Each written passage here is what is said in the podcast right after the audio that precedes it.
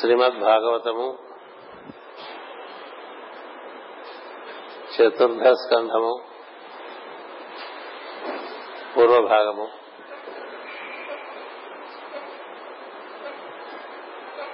మైత్రేయ మహర్షి మహాత్ములకు విధునకు దక్షయజ్ఞమును గూర్చి వివరిస్తూ ఉన్నట్లుగా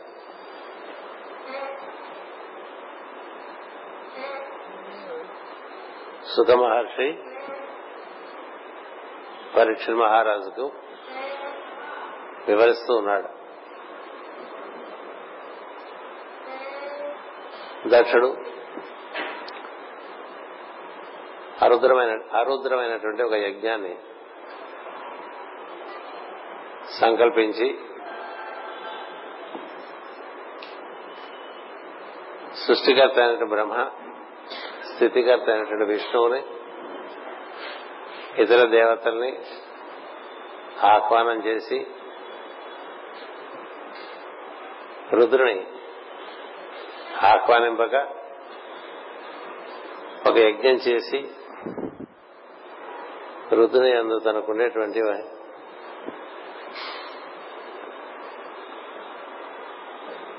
అయిష్టతను స్పష్టంగా ప్రకటించే ప్రయత్నం చేస్తున్నట్లుగా కింద కిందటి తరగతిలో మనం చదువుకున్నాం. అరుద్రమైనప్పుడు సృష్టి జీవుడికి పట్టుదల తపశక్తి ఉన్నతి చెందాలనే భావము అమరత్వాన్ని పొందాలనే భావము ఇలాంటి భావాలు ఏమీ లేక కేవలము మనసు సహాయం చేత ఇంద్రియములతో పరితృప్తి చెందుతూ శరీరముతో ప్రపంచంలో పొందవలసిన పొందుతూ భోగలాలసుడై నశించేటువంటి సృష్టి ఏర్పడుతుంది. అంచేత రుద్రుడినని లేని జీవితము దానికి ఉన్నతికి అవకాశం లేదు అనేటువంటి విషయం వివరంగా చెప్పుకోవడం జరిగింది. దక్షుడు వాజపేయము బృహస్పతి సవనము అని రెండు యజ్ఞాలు ప్రారంభం చేస్తారు. వాజపేయము బృహస్పతి సవనము మనం చేసేవి. అవే దక్ష సృష్టిలో అది కేవలం అహంకారం ఆధారంగా తానే సమస్తం అనుకుంటూ తనను నడిపించేవాడు ఒకడు ఉన్నాడనేటువంటి ఒక భావన లేకపోవటం చేత బుద్ధి మనస్సు ఇంద్రియములు శరీరము తన వశంలోనే ఉన్నాయనుకుంటూ జీవిస్తూ ఉంటాడు. అలాంటి వాడికి వాజ్పేయి యజ్ఞము బృహస్పతి సవనం యజ్ఞం జరుగుతూ ఉంటుంది. వాజ్పేయి యజ్ఞం అనగా జీవుల చేత అన్నపానీయములు స్వీకరింపజేయు శక్తిని కల్పించుట. బాగా తినే శక్తి ఎక్కడ పడితే అక్కడ ఏది పడితే అది ఎంత పడితే అంత. అలా తినేటువంటి శక్తి కలిగేటువంటి యజ్ఞం ఒకటి. దక్ష సృష్టిలో అప్పటికి ఇప్పటికి జరుగుతూనే కదా? బృహస్పతి సవనం అనగా దేహం నుండి వాక్కును పుట్టించుట. అది కూడా మాటలు బాగా వచ్చు మనకి. బాగా మాట్లాడుతూ ఉంటాం. తింటూ ఉంటాం తిరుగుతూ ఉంటాం. ఇదే కదా చేసేది. తనకి కావలసినటువంటి విషయంలో సాధించుకోవడానికి మనిషికి వాక్కు చాలా వినియోగపడుతూ ఉంటుంది.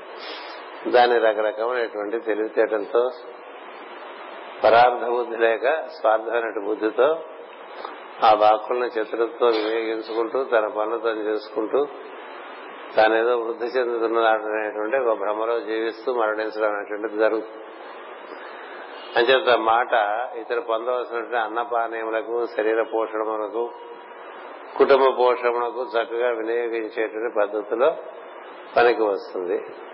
అంచేత సామాన్య జీవులందరూ కూడా చేసేటువంటివి ఈ రెండు యజ్ఞములు. ఆహార స్వీకరణం అటుపైన భాషణము. ఆహార స్వీకరణ శక్తి క్రమంగా తగ్గిపోతూ వస్తుంది. కదా? రెండవ భాగం జీవితంలో ప్రవేశించినప్పుడు క్రమంగా శరీరంలో ఆహార స్వీకరణ శక్తి తగ్గుతూ వస్తుంది. క్రమక్రమంగా క్రమక్రమంగా శరీరం దానికి ఒక క్షీణ దశ ఉంటుంది. అప్పుడు ఒక్కొక్కటి ఒక్కొక్కటి ఒక్కొక్కటి విసర్జించడంగా జరిగిపోతుంది. వాక్కు చిట్ట చివరి వరకు కూడా అట్లా అది మాట్లాడుతూనే ఉంటుంది. దాని ద్వారా తన కార్యం సాధించుకుంటూ ఉంటాడు. ఇవి రెండు యజ్ఞములు. ఒకటి వాజపేయ యజ్ఞము. అంటే అన్న వాజపేయ యజ్ఞం చేస్తున్నట్టు అంటే బాగా అన్నం వండుకోవటం తింటాం వండుకోవటం తింటాం వండుకోవటం తింటాం. తాము తింటాం పది మందికి పెట్టడం. ఇట్లా చేసుకుంటూ ఉంటాం. బృహస్పతి యజ్ఞము లేక సవనము అంటే వాక్కును అలా వినియోగించుకుంటూ ఉదయం లేచిన దగ్గర నుంచి రాత్రి వరకు ఏదో రకంగా వాక్కును వాడుతూ తాను సంతోషపడుతూ పది మందిని సంతోషపెడుతూ ఉన్నతి కలిగించినటువంటి భావములు అనమాట అంటే మనం మాట్లాడితే ఆ మాట ద్వారా ఎదురు వారికి కొంత వికాసం కలగాలి కొంత వెలుగు రావాలి. మీది sound అయ్యటర్ reveal the light in me అన్నారు కదా. మనం మాట్లాడితే దాంట్లో వెలుగు రావాలంట. అంతవరకు అవకాశం ఉంది. మనం మాట్లాడితే వెలుగు వస్తుందో లేదో అది చూసుకోవాలి. ఎందుచేతంటే వెలుగు రావాలంటే సహస్రము ఆజ్ఞ హృదయము ఆధారంగా విశుద్ధి నుంచి వాక్కు వ్యక్తం అవుతూ ఉంటే ఆ వాక్కు నుంచి వెలుగు వస్తూ ఉంటుంది. మనకి స్వాధిష్టానము మణిపూరకము అంటే మమకారము ఆవేశము ఈ రెండు ఆధారంగా మాటలు మాట్లాడుతున్నాం అనుకోండి ఆ శబ్దాల్లోంచి ఆ మాటల్లోంచి చీకట్లు పుట్టుకొస్తాయి. అందుకనే దాన్ని నాయిస్ అన్నారు. కదా? It fill the darkness of noise వీడు అంటూ ఉంటాం కదా. అంచేత మనం చేసే మాట్లాడే మాటలు దిగువ కేంద్రాలు నుంచి ప్రేరకము భావంలో కలిగి వస్తున్న మాటలన్నీ కూడా దానివల్ల ఎవరికి ఏ ప్రయోజనం అంటే ప్రచోదనం కలగదు. వికాసం కలగదు. ఏం మాట్లాడుకుంటూ ఉంటాం పొద్దున సాయంత్రం వరకు అయిపోతుంది అలసట వచ్చేస్తుంది నిద్రపోతూ ఉంటాం. మళ్ళీ లేచి మళ్ళీ మాట్లాడుకుంటూ ఉంటాం. లేచి దగ్గర నుంచి మాటలతో పనులు చేసుకుంటూ ఉంటాం. ఆ పనులు కూడా శరీర పోషణము మనకి ఇష్టమైన భావముల యొక్క పోషణము మనకునేటువంటి ఇంద్రియ అర్థముల ఎందు పరితృప్తి కావాల్సిన పొందడానికి కావాల్సిన మాటలు ఇలా సాగిపోతూ ఉంటుంది. ఇది దక్ష సృష్టిలో ఉండేటువంటి పరిస్థితి. ఏం చేద్దంటే ఆ మాటలకు ఒక నియమం ఉండదు పట్టుదల ఒక యమ నియమం లేని వాక్కది. ఒక దీక్ష ఉండదు. ఇవి మాట్లాడాలి ఇవి మాట్లాడకూడదు. అనవసరమైన మాట్లాడకూడదు. ఇలాంటివే ఉండవు. అలా నీ నీతి నియమము నిబంధనలు లేక ఉండేటువంటి పశువు వల్లే ప్రవర్తించడంగా ఉంటుంది. పశుపతి అయినటువంటి శివుడు యొక్క అదుపు లేనప్పుడు మనలో ఉండేటువంటి ఐదింద్రియములు కానీ వాక్కు గాని అవి నియమింపబడేటువంటి అవకాశం చాలా తక్కువగా ఉంటుంది. అంచేతే మనకి మొదట్లోనే రుద్ర ఆరాధన ఇస్తారు. అక్షరాభ్యాసం అంటే ప్రాథమికంగా రుద్రుని ఆరాధనమే ఓం నమ శివాయ అని. ఏం చేద్దంటే మన మనస్సు ఇంద్రియములు కర్మేంద్రియములు వీటన్నిటిని పశువులు అంటారు బుద్ధి వీటన్నిటిని నియమించేటువంటి వాడిని లేకుండా మనం చిన్నప్పటి నుంచి ఒక నియమితి ఒక నియమము నిబద్ధత ఒక దీక్ష ఒక పట్టుదల ఒక గమ్యము. ఇలా లేకుండా తిరిగామనుకోండి అలాంటి వారిని పశుప్రాయులు అంటారు. ఇలా పశుప్రాయులు అంటే ప్రజాసర్గం అంటే సృష్టిని ఒకటి ఏర్పాటు చేస్తూ వచ్చాడు దక్షుడు. ఆ దక్షుడు సృష్టిలో ఏం జరుగుతుందంటే ఏమేమి ఉండవో మనకి మాస్టర్ గారు చక్కగా చెప్పారు. పట్టుదల ఉండదు దీక్ష ఉండదు ఇంద్రియములను దమించడం ఉండదు. మనసుకు అతీతమైనటువంటి స్థితిలోకి ప్రవేశించడం అనేటువంటిది ఉండదు. ఊరికే ఈ కోరికలతో బంధింపబడి బాహ్య ప్రపంచం చేత అలా పశువుల జీవించి చిట్ట చివరి మరణించడం ఉంటుంది. రుద్ర ఆరాధన చేసుకుంటే మరణం కూడా దాటేటువంటి పరిస్థితి ఉంది. అంచేత అది అరుద్రమైనటువంటి యజ్ఞం అది ఆధారంగా ప్రజా సృష్టి జరిగింది. అంచేత ఆంధ్రలోంచి పుట్టుకొచ్చిన వాళ్ళంతా కూడా ఎలాంటి వాళ్ళంటే కేవలం ఈ ఇంద్రియముల చేత పొందవలసిన సుఖములు పొందటానికి దానికి అనుగుణమైనటువంటి వాక్కు పొందటానికి వచ్చేటువంటి జీవులందరూ కూడా ఈ విధంగా కోటాను కోట్లుగా బయటకు వచ్చేస్తూ ఉంటారు. అంచేత వీళ్ళకి కావాల్సింది ఎలా ఉంటుందో కూడా కిందసారి మనం చెప్పుకోవడం జరిగింది. రుద్రుడు లేని సృష్టి అనగా యమనియమాదులు లేకుండా పుట్టి జీవించి జీవించు వారి సృష్టి.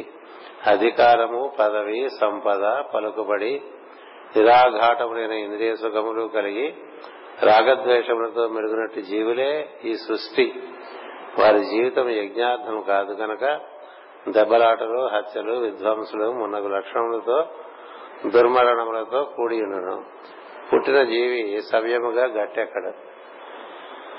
పుట్టిన జీవి సవ్యంగా గట్టెక్కడా లేదా అనేటువంటి అది అతడు జీవించిన విధానం బట్టి ఉంటుంది.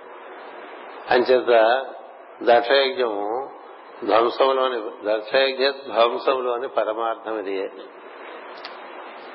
అలా జీవుడు వాడికి ఇవ్వబడిన జీవితం ద్వారా వాడు తరించకుండా ఉండేటువంటి జీవన విధానాన్ని అలా పెంపొందిస్తూ పోవటం అనేది జరగకూడదు కాబట్టి సృష్టిలో దాన్ని ఆ యజ్ఞాన్ని రుద్రుడు ధ్వంసం చేయటం జరిగింది. ధ్వంసం చేయడానికి కారణం ఏమిటయ్యా అంటే అలాంటి సృష్టి అది పశుప్రాయమైనటువంటి సృష్టిగానే ఉండిపోతుంది తప్ప అందులో మానవులు తరించి మళ్ళా తము తాము ఎక్కడి నుంచి దిగి వచ్చారో ఆ మూలాన్ని చేరుకునేటువంటి విధానం లేదు కాబట్టి దాన్ని ధ్వంసం చేయవలసిన అవసరం వచ్చిందని చెప్పి చెప్తున్నారు. ఎవరు? మైత్రేయ మహర్షి విధుడికి చెప్తూ ఉన్నాడు. అని సుఖ మహర్షి పరీక్షత్తుకు చెప్తున్నాడు. అని సూత్రుడు సోమకార ముద్రలు చెప్తూ ఉన్నాడు ఇట్లా మూడు. వాళ్ళలో ముగ్గురు ఉపాధ్యాయులు వారి శిష్యులకు వినిపిస్తున్నట్టుగా మనకి ఓ త్రీ టైర్గా నడుస్తూ ఉంటుంది ఈ బోధ. అంచేత ఇట్టి పశు ప్రవర్తన గల జీవులకు కూడా దేహము ఇంద్రియములు మనస్సు అధిదేవతలు ప్రాణ ప్రవృత్తులు కావలను కదా. కనుక దక్షిణ యజ్ఞములకు రుద్రుని తప్ప మిగిలిన దేవతలందరూ వచ్చినాయి వారి సహాయముతో దక్షిణ విధమైన ప్రజాస్వర్గము ఆరంభించను. మామూలుగా మనకి రుద్రుడు లేకపోయినప్పటికీ మామూలుగా సాధారణంగా ఎవరి పుట్ట వాళ్ళు పోసుకోవడం కోసమే జీవించేటువంటి వాళ్ళకు కూడా వారి ఎందు దేవతలు పనిచేయాలి. అది కిందసారి చెప్పుకుంటూ మనం పూర్తిగా గావించుకున్నాం తరగతి ఎందుకు చేతంటే దేవతలు దుష్టుల ఎందైనా మంచివారి ఎందైనా అందరి ఎందు వారు చాలా నిష్కామంగా వారు నిర్వర్తించడం కార్యం నిర్వర్తిస్తూ ఉంటారు. అంచేత వాళ్ళు చేసేటువంటి దుష్ట చర్యల వల్ల ఒక్కొక్కరు ఒక్కొక్కరు దేవతలు నిష్క్రమిస్తుంటారు దేహంలోంచి. అంచేత ఇప్పుడు రావణుడైనా అతనికి కళ్ళు కనిపిస్తాయి. రాముడు కనిపించినట్టే రావణుడికి కళ్ళు కనిపిస్తాయి. రాముడికి ఉన్నట్లే ఇంద్రియ బలం రావణుడికి ఉంటుంది. శరీర బలము ఉంటుంది. ఇవన్నీ ఏర్పరిచేటువంటి దేవతలు ఉన్నారే వారందరూ మనసు గట్టిగా ఉంటుంది బుద్ధి ఉంటుంది అందరి దేవతలు పనిచేస్తుంటారు. కానీ అతను తీరు కూర్చుని చేసిన పనుల ద్వారా ఒక్కొక్కటి ఒక్కొక్కటి ఒక్కొక్కటి పోగొట్టుకుంటూ ఉంటాడు. అంచేత దేవతలు అందరి విషయంలోనూ ఒక రకంగానే ఉంటారు. మంచివారి విషయంలోనూ దుష్టవతలో ఉండేవాళ్ళందరిలో కూడా వాళ్ళకి కళ్ళు ఉంటాయి వాళ్ళకి ముక్కు ఉంటుంది వీళ్ళకి ముక్కు ఉంటుంది కళ్ళు ఉంటాయి నోరు ఉంటుంది చెవి ఉంటుంది స్పర్శ ఉంటుంది అంగములన్నీ బాగుంటాయి. అన్ని బాగున్నప్పటికీ ఒకరు దాన్ని సద్వినియోగం చేసుకుని ఉన్నతి చెందుతారు ఒకరు దుర్వినియోగం చేసుకుని అధోగతి పాలవుతూ ఉంటారు. అంచేత దేవతల వరకు ఈ ఈ కార్యక్రమం అనేటువంటిది వాళ్ళు నిష్కామముగా నిర్వర్తించేటువంటి కర్మ కలిగినటువంటి వారు కాబట్టి వారు ఆ విధంగా పనిచేస్తూ ఉన్నారు. అసలు దక్ష దక్ష సృష్టిలో. దుర్మార్గులు పశుప్రాయులకు వారికి కూడా మిగిలిన సృష్టి అందువలనే బలము బుద్ధిబలము పట్టుదల పరిసాధించుట అధికారము ఉత్సాహము మిట్టుకు విక్కుటముగా ఉండను ఇవి అన్నయ్య శక్తి స్వరూపములు. ఇవి కావాలనసో శక్తి అనే దేవత కూడా రావాలను. అట్టి వారికి కూడా శక్తి సంపన్నత ఎండుననియు దుష్టులు ఎంత శక్తిమంతులైనను ఆ శక్తి పరమేశ్వరునిదే గనుక దుష్టుల జీవిత పరమార్థము నెరవేరదనయును. వివరించడకే సతీదేవి దక్షిణ యజ్ఞములకు వచ్చినట్లు చెప్పబడినది. ఈ కథ దానిని గూర్చి అన్నారు. అంటే శక్తి అందరికీ ఉంటుంది క్రమంగా ఏం జరుగుతుందంటే శివారాధన లేనటువంటి శక్తి వ్యతిరేకంగా పనిచేస్తుంది. అంటే సహకరించదు. దక్ష యజ్ఞానికి వచ్చినట్టు సతీదేవి దక్షిణకి చెప్పడానికి ప్రయత్నం చేస్తుంది యజ్ఞం నిష్ఫలం. రుద్రుడు లేని యజ్ఞం నిష్ఫలము. అంచేత నువ్వు యజ్ఞానికి రుద్రుని ఆవాహనం చేసుకుంటేనే నీకు యజ్ఞానికి చక్కని ఫలశ్రుతి ఉంటుంది. లేకపోతే యజ్ఞం వల్ల నువ్వు నశిస్తావని చెప్తుంది. కానీ యజ్ఞానికి వస్తుంది. ఏం చేద్దంటే వీళ్ళకు కూడా అంటే అజ్ఞానులకి మూర్ఖులకి మూడులకి దుష్టులకి దుర్మార్గంలో ఉండేటువంటి వారికి అందరి ఎందు కూడా శక్తి కొంతకాలం ఉంటుంది. ఆ తర్వాత ఏం జరుగుతుందంటే తనకి తానుగా అక్కడ నిష్క్రమిస్తుంది. కదా? తనకి తానుగా తో నేల మీద రాసి సతీదేవి అలా అలా గీసుకుంటూ అగ్ని పుట్టించుకుని అగ్నిలో తన తాను ఆహుతి చేసుకుని శివుని చేరిపోతుంది. అది కారణంగా ఎవరి ఎందు శక్తిహీనత అనేది ఏర్పడుతూ వస్తూ ఉంటుంది. కదా కొంతమంది చాలా త్వరితగతిన శక్తిహీనులు అయిపోతూ ఉంటారు. అందుకనే ఎవరిదైనా జీవితం చూస్తే అవసాన దశలో వారు ఎలా ఉన్నారనేటువంటి దాన్ని బట్టి ఆ జీవి ఆ జీవి ఎలా జీవించాడనేది చెప్తూ ఉంటారు మన పెద్దలు. అవసాన దశ ఎందు చేసిన పనుల యొక్క పర్యవసానం అంతా కూడా అప్పుడు వస్తుంది. చేత మంచివారి మేలు మరణమందు చూడమని చెప్పి చెప్తూ ఉంటారు. ఆ కారణం చేత శక్తి తన ఆ విధంగా యజ్ఞానికి రావటం యజ్ఞంలో తను రుద్రుడికి ఉపదేశ దక్షుడికి ఉపదేశం చేయటం ఆ ఉపదేశాన్ని దక్షుడు నిరాకరించడం అది కారణంగా శక్తి తను తాను ఆహుతి చేసుకుని అగ్నికి శివుని చేరటం అది కారణంగా దక్షయజ్ఞం ధ్వంసం కావటం ఇలాంటివన్నీ జరిగినాయి అంచేత మనకి ఇవ్వబడిన శక్తిని మనం ఏ విధంగా వినియోగిస్తాం అనేటువంటిది ప్రధానంగా చూసుకోవాలి.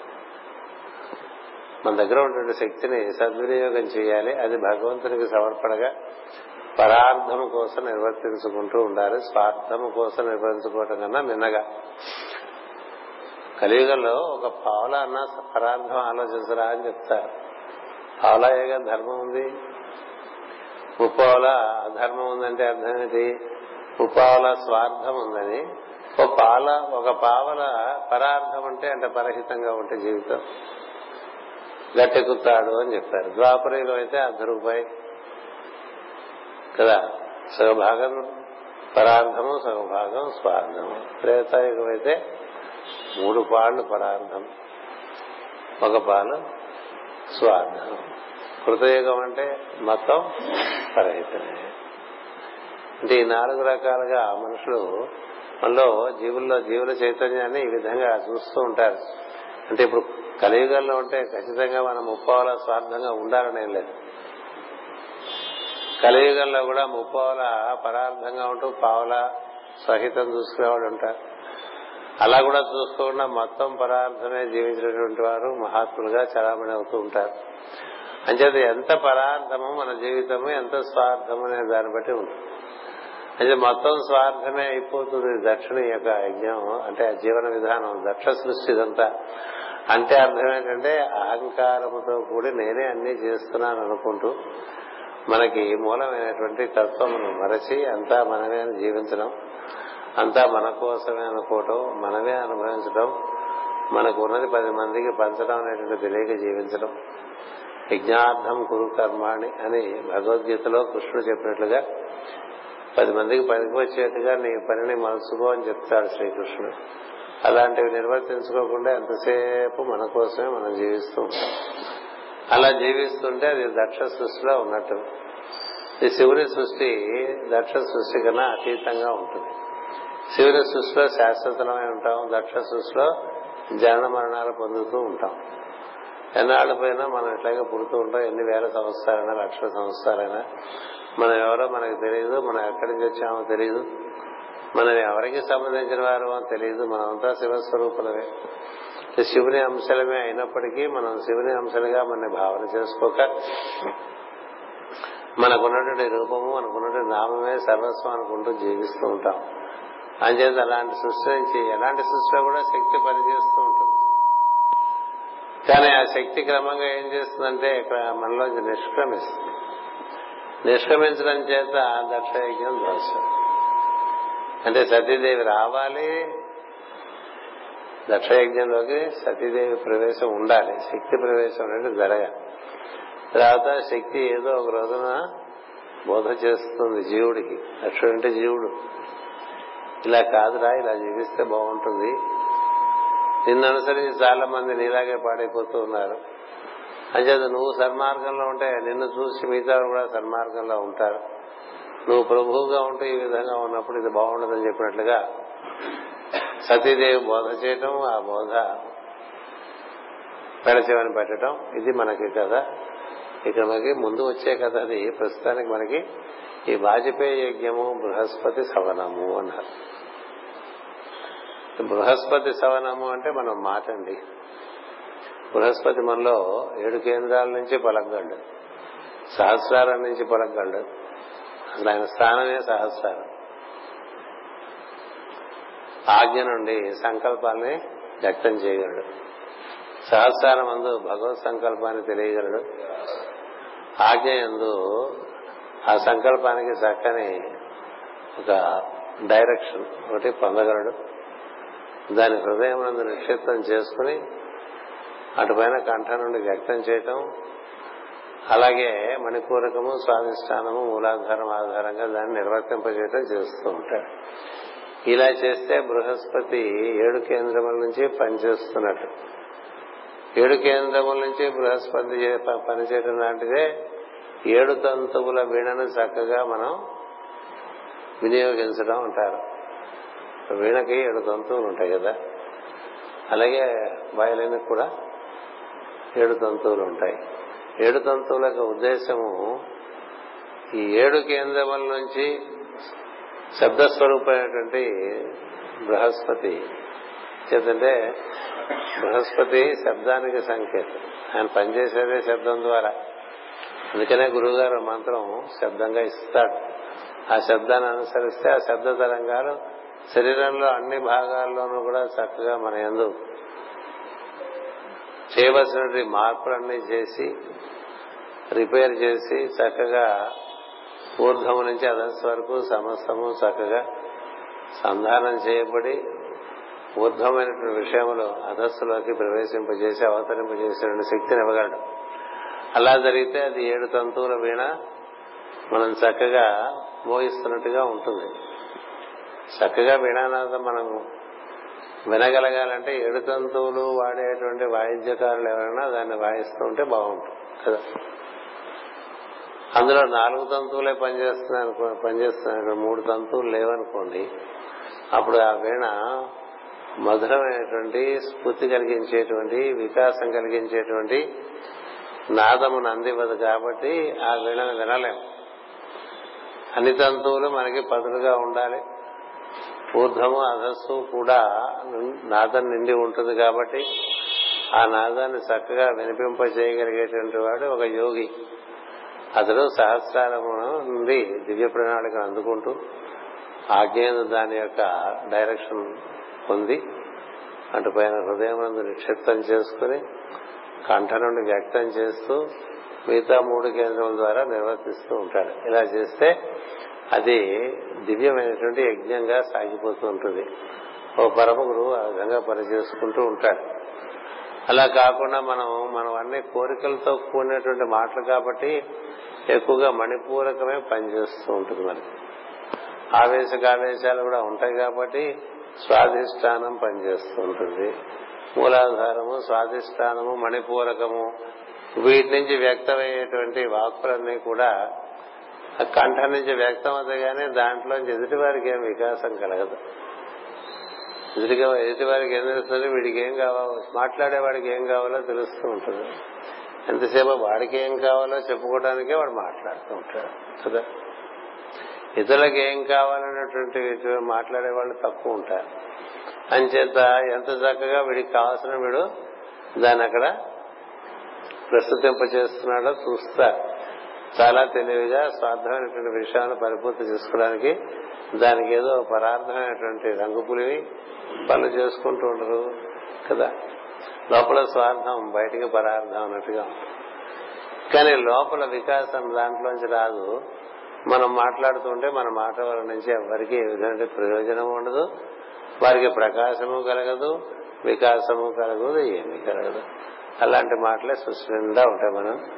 టెలివిజన్లో ఏం ఏమైనా న్యూస్లు విన్నా అవి విన్నా ఇవి విన్నా ఇవే ఈ మణిపూరక నుంచి వచ్చేవి స్వాధిష్టానం నుంచి వచ్చేవి. ఏవో డిస్కషన్స్ డిస్కషన్స్ డిస్కషన్స్ డిస్కషన్స్ అయిపోతూ ఉంటాయి కదా?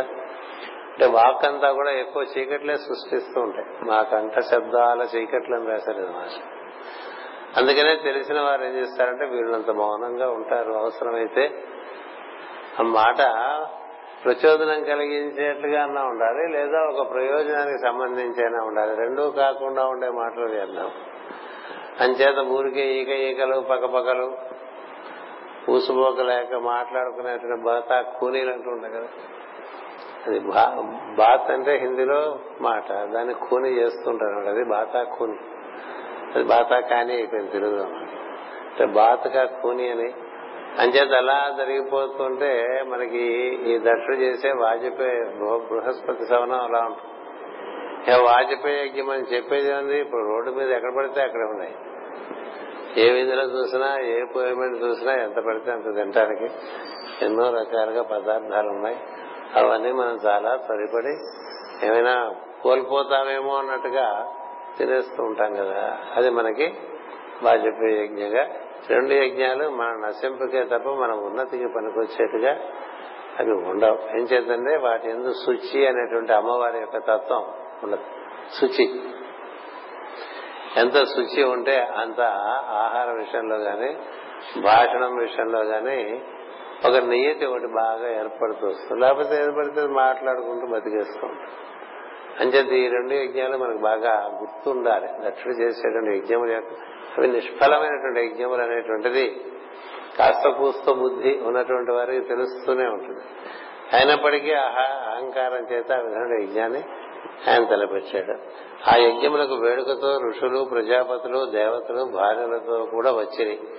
అందరూ దక్షిణకు శుభము కలుగునట్లు ఆశీర్వదనకు వచ్చి సత్కారములు అందుకున్నది వీరందరూ దంపతులకున్నట్లు స్త్రీ పురుషుల శరీరముగా ఏర్పడి వివాహములు ఆరంభమయ్యాను. దక్షిణ పుత్రిక సతీదేవి భర్త మనకి ఇది కూడా కనిపిస్తుండదు. చూడండి ఎంత ఊళ్ళో పెద్ద ఒక సభ జరుగుతున్నా లేకపోతే ఒక గొప్పగా ఏదో కార్యక్రమం జరుగుతున్నా వీళ్ళందరూ ఊళ్ళో మంచి వాళ్ళందరూ కూడా అక్కడ వెళ్ళిపోతూ ఉంటారు అక్కడ. అది అది ఎంచేతంటే అదొక సంఘభావం. సంఘభావం. పెద్దానికి వెళ్ళిపోతూ ఉండరు. ఏం జరుగుతున్నా వెళ్ళిపోతారు. ఊరు ఊరంతా వెళ్ళిపోతుంటారు. కాస్త ఊరంతా కాగితాలు అతికించేస్తే కనీసం లక్ష మంది అక్కడ చేరిపోతుంటారు ఎందుకో తెలియదు. అంటే సముద్ర తీరంలో శివారాధన అన్నారు కూడా పొలోమని కదా? ఇంకెక్కడో చోట అందరూ కలిసి అక్కడేదో శక్తిపాతం చేస్తారంటే అక్కడికి పొలోమని వెళ్ళిపోతుంటారు. మరో చోట వెళ్ళిపోతారు. ఇంకో చోట ఎగ్జిబిషన్ అంటే వెళ్ళిపోతారు. మరో చోట క్రాఫ్ట్స్ అగ్రిమెంట్స్ ఎగ్జిబిషన్ అంటే వెళ్ళిపోతారు. ఇంకో చోట నావల్ ఎగ్జిబిషన్ అంటే అన్నిటికీ వెళ్ళిపోతూనే ఉంటారు. ఎందుకట్లా వెళ్ళిపోతారంటే వాళ్ళకి వేరే పని లేదు. ప్రయోజనం ప్రయోజనం గురించి ఆలోచించేటువంటి దీనివల్ల ఏమిటి ప్రయోజనం? నీకేదైనా ఉన్నతి కలుగుతుందా? ఇతరులకు ఏమైనా ఉన్నతి కలుగుతుందా? ఏముండదు ఇలా నిష్ప్రయోజనంగా వెళ్ళిపోతూ ఉంటారు కదా? దక్షిణ పుత్రిక సతీదేవి భర్త ఏంటో రెండు చూస్తున్నాను అందరూ వెళ్తుంటే మనకు కూడా వెళ్ళాలనిపిస్తుంది కదా? మన మనం జరిగింది కదండి. ఏంది ఫ్లీట్ రివ్యూ? ఏం కనబడుతుంది అక్కడ వెళ్ళే? ఊరికి అక్కడ వెళ్ళటం తప్ప అక్కడెక్కడో ఉంటాయి. మనకేం కనబడవు. పైగా మంచు పొగ మనసు అన్నీ ఉంటాయి. కదా ఏదో పొలోమని ఎక్కడి నుంచో గాజు అక్కడి నుంచి పెందుర్తి నుంచి అక్కడి నుంచి కదా వెళ్తాం. మళ్ళీ అలా ఒక మూకగా వెళ్తాం. మూకగా వచ్చేయటం. దారిలో అవి కొనుక్కోవటం తింటాం ఇంటికి వచ్చేయటం. ఏం చూశారు అంటే అంత అంత గొప్పగా ఏం కనబడదు అంతకన్నా టెలివిజన్లోనే కొంచెం బాగా కనిపిస్తుంది. కదా? ఏదైనప్పటికీ పది మందికి వెళ్ళే చోటుకి అందరం వెళ్తూ ఉంటాం. తిరునాళ్ళు అంటూ ఉంటామే అంటే పెద్ద తిరునాళ్ళు లేదు. అదేమిటో చూడాలనే అది కుతూహలం. జీవితంలో కుతూహలం అనేటువంటిది ఒక దివ్యమైనటువంటి గుణమే లక్షణమే అయినప్పటికీ అది దేని ఎందు నువ్వు నిర్వర్తిస్తావు అనేటువంటిది ప్రధానం. పక్క వాళ్ళు ఏంటో ఏదో పోటాడుకుంటున్నారో తెలుసుకుందాం అనే కుతూహలం దగ్గరేసి పక్క ఇంట్లో రామాయణం చెప్తున్నాడు ఏం చెప్తున్నాడు వినేంత వరకు ఇంత రేంజ్ లోనూ కుతూహలం. అంచేత ఈ కుతూహలము అది వినియోగించడం ముఖ్యం. ఋషులు కుతూహలంకి అతీతంగా ఉంటారు. కానీ చాలా మంది అంటే దక్షుడు అంటే భయం. దక్షుడు అహంకార ప్రజ్ఞ. అతడు చాలా శక్తివంతుడు. అతను కావాలంటే ఇబ్బంది కలిగించగలడు. కొన్ని పెద్దవాళ్ళ ఇంట్లో పెళ్ళికో పేరెంట్ అనుకో మనం వెళ్ళకపోతే తర్వాత ఏ ఇబ్బందినో వెళ్తూ ఉంటాం కదా. అంతేగా? నీకన్నా పై అధికారి నేను పిలిచాడు అనుకో ఫ్యామిలీతో వచ్చాయంటే మరి వెళ్ళిపోవాల్సిందే తప్పదు. కదా? అందరికీ ఆహ్వానాలు పంపించాడు దక్షుడు వెళ్ళకపోతే కష్టం. కదా? మనకి ఒక మామూలుగా సామెత చెప్తారు. ఊళ్ళో జమీందారు గారు కుక్క చచ్చిపోతే ఊరంతా పరామర్శించడానికి వెళ్ళింది జమీందారు గారు. జమీందారు గారు చచ్చిపోతే ఎవడు వెళ్ళలేదు సార్? ఎందుకంటే పోయాడుగా మరి అక్కడ మనం వెళ్ళినా వెళ్ళకపోయినా చూసేవాడు ఎవడున్నాడు? మనం బాధ పెట్టేవాడు ఎవడున్నాడు? ఎవడు లేడు కదా. ఊళ్ళో జమీందారు గారు కుక్క పోతే ఊరంతా వెళ్ళిందండి. జమీందారు గారు కుక్కపోక్కలకు భార్య పోయినా కొడుకు పోయినా జమీందారు గారి ఇంట్లో ఆపద వచ్చిందంటే అందరూ వెళ్తారు. జమీందారు గారే పోయామనుకోండి ఎరా వెళ్ళావా అంటే ఏమిటి అక్కడ వెళ్ళి ఏం చేసేది మనకు తెలుసు? మనం వెళ్ళామని గుర్తించేది ఎవడు? ఎవడు లేడు కదా అక్కడ. వెళ్ళకపోయినా వెళ్ళినా ఒకటే కదా. మనకి వెళ్ళాలని లోపల లేదు కదా. కేవలం భయం చేత వెళ్తూ ఉంటాం. ఇట్లా ఎన్నో పనులు భయం చేత బాగుండదని చేస్తూ ఉంటాం కదా. ఈ మాఘమాసం వచ్చిందంటే అట్లా అందరూ బట్టలు వేసుకోవడం ఊరంతా ఇక్కడ తిరిగి అక్కడ తిరిగి అక్కడ తిరిగి ఇక్కడ తిరిగి. పొద్దున ఒకళ్ళంటో గృహప్రవేశం సాయంత్రం ఒకళ్ళంటో పెళ్ళి తెల్లవారుజాము ఇంకోళ్ళంటో పెళ్ళి ఎవరికి ఎనభై వెళ్ళినాయి. ఇంకోళ్ళకేమో ముప్పై ఆరేళ్ళు అయిపోయినాయి. ఏవో అన్ని ఫంక్షన్సే కదా. వాళ్ళు కూడా ఇప్పుడు పైట వేస్తున్నారు. ఈ పైట వేయటాలు కూడా ఫంక్షన్స్ పొద్దున్న లేచిన దగ్గర నుంచి కట్టించారు కట్టకుండా ఆడవాళ్ళు ఊరంతా తిరుగుతుంటారు. కదా? ఈ మగవాళ్ళు వాళ్ళకి డ్రైవర్లు వీళ్ళు తిరుగుతూ ఉంటారు. వీళ్ళకి కొన్ని ఇంట్రెస్ట్ ఉంటాయి కొన్ని ఇంట్రెస్ట్ అయినప్పటికీ తప్పదు వాళ్ళకి. ఎందుకంటే ఇంట్లో వాడు ఏమనుకుంటుందో చెప్పమని ఇలా ఒకళ్ళ గురించి ఒకళ్ళు ఏమనుకుంటారు అనుకుంటూ తిరుగుతూ ఉంటాం కదా. అలాంటి ఫంక్షన్ ఒకటి చేస్తున్నాడు నేను సృష్టి. దక్షుడు చేసేటువంటి యజ్ఞంకి వీళ్ళందరూ వెళ్తున్నారట అంటే కేవలం వెళ్ళకపోతే బాగుండదేమో. వెళ్ళకపోతే వీడు ఏం చేస్తాడో కదా? దక్ష ప్రజాపతి ప్రజాసర్గం చేస్తున్నాడు. చాలా మంది జీవులు వచ్చేసారు ఇలాంటి వాళ్ళందరూ వచ్చేసారండి. రారా మన ఫ్రీ రివ్యూకి ఎంతమంది వచ్చేసారండి? మరో మన రోడ్ అంతా నిండిపోయింది. పొద్దున సాయంత్రం అట్లా బారులుగా వెళ్ళిపోతుండేవాడు అన్ని రోడ్లు మూసేశారు. ఎవరిని సరిగ్గా తిరగనివ్వలేదు. ఏంటంటే ఫ్లీట్ రివ్యూ అన్నారు. అంచేత మనకి ఇటువంటి కార్యక్రమాలు ఎన్నెన్నో జరుగుతుంటాయి. దాని నుంచి ప్రయోజనం ఏమిటో నాకు తెలియదు అలాంటివే దక్షుడు చేసే పనులన్నీ కూడా. అలాగే మనం చాలా కాలం ప్రహ్లాద ప్రేయర్ హాల్ దగ్గర అతిరుద్ర యాగం అని చేస్తుండేవాడు ఒక ఆయన. అతిరుద్ర యాగం. రుద్రయాగం చేయాలి మళ్ళీ అతి ఎందుకు? అతిరుద్ర యాగం దేనికోసం అంటే వాడికి తెలియదు అడిగే ఎందుకు చేస్తున్నావు అని.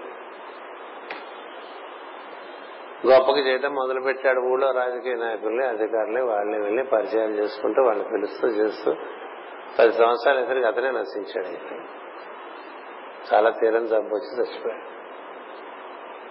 నీ నీ యొక్క ఆశయమును బట్టి దానిలో ఉండేటువంటి శుచి శుభ్రత నిర్మలత్వం బట్టి మంచి కార్యం నీకు మంచి చేస్తుంది లేకపోతే చెడు చేస్తుంది కదా?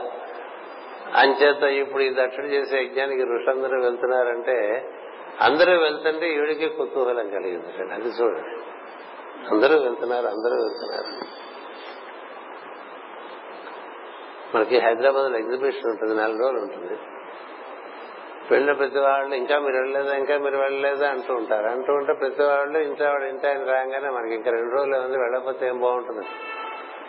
విడి చేసేది ఏముండదు అక్కడ మిరపకాయ బజ్జీలు తింటాం తప్ప. ఎగ్జిబిషన్ అన్ని అలాగే ఉంటాయి. ఏదో సరదా అట్లా వెళ్ళాలి ఎట్లా తిరగాలి ఎట్లా చూడాలి అనేటువంటిది జీవుల్లో ఉండదు ఉంటుంది అది దక్షిణ సృష్టి. కేవలం ఒక ఇంద్రజాలం ఉంది ఈ ఇంద్రజాలానికి లోపడిపోయి రకరకాలుగా రకరకాలుగా కదా. ఇబ్బంది పడిపోతూ ఉంటాం అయినప్పటికీ ఏదో దొరికిందని సంతోషిస్తూ ఉంటాం. ఇడ్లీ ప్లేట్ రివ్యూకి వెళ్ళిన వాళ్ళు చాలా మంది అల్పాచమానం వచ్చి ఎక్కడికి వెళ్ళాలో తెలియక నానా బాధపడిపోయిన వాళ్ళు ఇరుక్కుపోతారు లోపలికి వెళ్తే బయటకు రాలేరు బయటకు వెళ్తే లోపలికి రాలేరు. ఎంత అది పద్మవ్యూహం. కదా? ఎన్ని రకాల ఇబ్బందులు? ఎందుకు వెళ్ళా? ఎవరు బలవంతం చేయరు కదా నువ్వు రావాలి నువ్వు రావాలి. బలవంతం చేస్తారా? ఊళ్ళో ఎగ్జిబిషన్ కంపల్సరీ అండి మనకి. ఎమర్జెన్సీ ఆర్డర్ పాస్ చేసి అందరూ వెళ్ళాల్సిందే తప్పదంటే తప్ప. ఎందుకండి వెళ్తాం మనం? అలా వెళ్తూ ఉంటాం. అది మనకి అది చిత్రం జీవుల్లో. ఎందుకని కుతూహలమును ఈ విధంగా మనం రాంగ్ అప్లికేషన్ ఆఫ్ ఎంతూసియాసం అంటే ఒక పుస్తకం ఏదైనా కనబడితే ఇందులో ఏం చెప్పారో అని చూసేట కుతూహలం ఉండదు. కదా? ఇప్పుడు రామాయణం మనకు తెలుసండి. ఎవరో ఇంకో ఆయన రామాయణం రాశాడు మన చేతికి బుక్ ఇచ్చాడండి. రాముడే ఇప్పించాడనుకుని పోనీ ఇందులో ఏమన్నా కొత్తగా అన్నా చెప్పారేమో చూడొచ్చు కదా. మనకి రామాయణం తెలుసు కదా అనుకుంటాము. అది కూడా. రామాయణం తెలియదు ఎందుకంటే తెలుసుకుంటుంటే ఎంతైనా తెలుస్తూనే ఉంటుంది. ఎన్ని జన్మలకైనా తెలుస్తూనే ఉంటుంది. ఎలా ఉంటుంది రామాయణం భారతం భాగవతం? ఒకసారి తెలిస్తే చదివితే తెలిసిపోయేటువంటి విషయం కాదు. ఒక్కొక్కసారి ఒక్కొక్కటి చూపిస్తూ ఉంటుంది. అందుకే అక్కడ పెట్టాం. భగవద్గీత కొట్టేసి ఎవరన్నా అడుగుతారేమో ఆ గొడ్డ ఎప్పుడు తీస్తారు సార్ అని ఎవరు అడగట్లేదు. అంచేత అలా ఉంది అక్కడ భగవద్గీత. కదా గుడ్డ తీసే చదువుకుంటే బాగుంటుంది. అట్లా మనకి కుతూహలం సద్విషయం లేదంటాం పద్ధతి. ఒకళ్ళని చూసి ఒకళ్ళు ఒకళ్ళని చూసి ఒకళ్ళు ఒకళ్ళని చూసి ఒకళ్ళు అట్లా చేస్తుంటారు కదా. అది సృష్టిలో ఒక స్వభావం.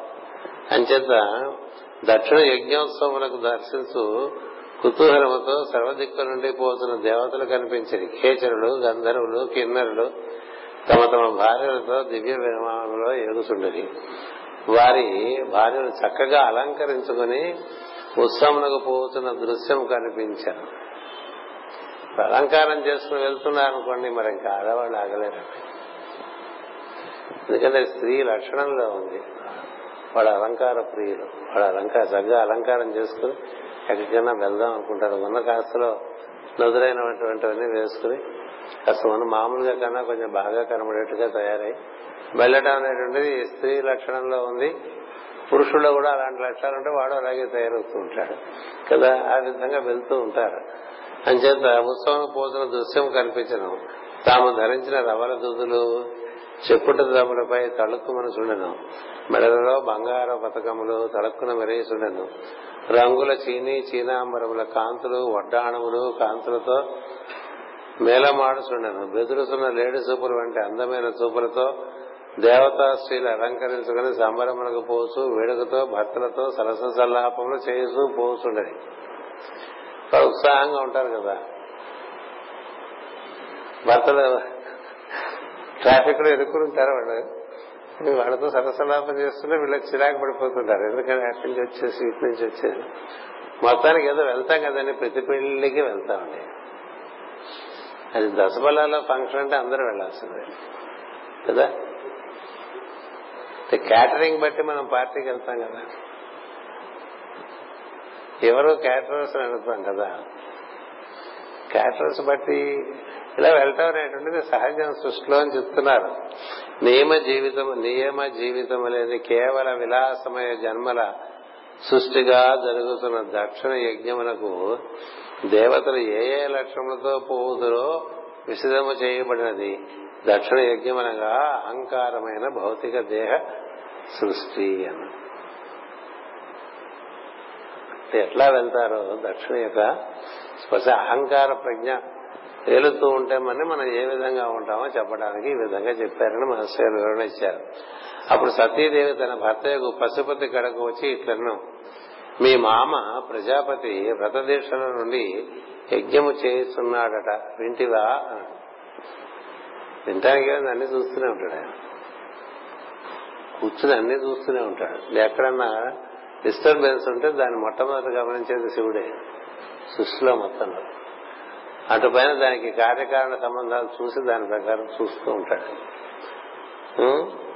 ఆ యజ్ఞములకు దేవతలందరూ కుతూహలముతో ఎగుతున్నారు. సూచితివా మనము కూడా అతడికి పోయినసో బాగుగా ఉండునని నాకు వేడుక పుట్టుతున్నది నా తోబుట్టువులందరూ ఆ యజ్ఞములకు భర్తలతో కూడా వత్తురు. మనము కూడా పోయినసో వారందరూ వారందరినీ ఒక్క మారు చూసినట్లు కూడా ఉండను. ఇదొక ఆబ్జెక్టివ్ మనకి. కదా.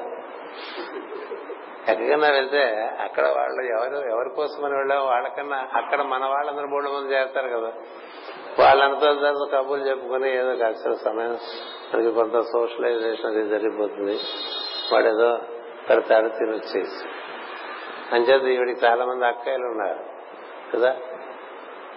సతీదేవికి మూడు మంది అక్కాయిలు ఉన్నారు. వాళ్ళందరినీ కూడా చూసినట్టుంది భావాలని చూసినట్టు ఉంటుంది అన్నది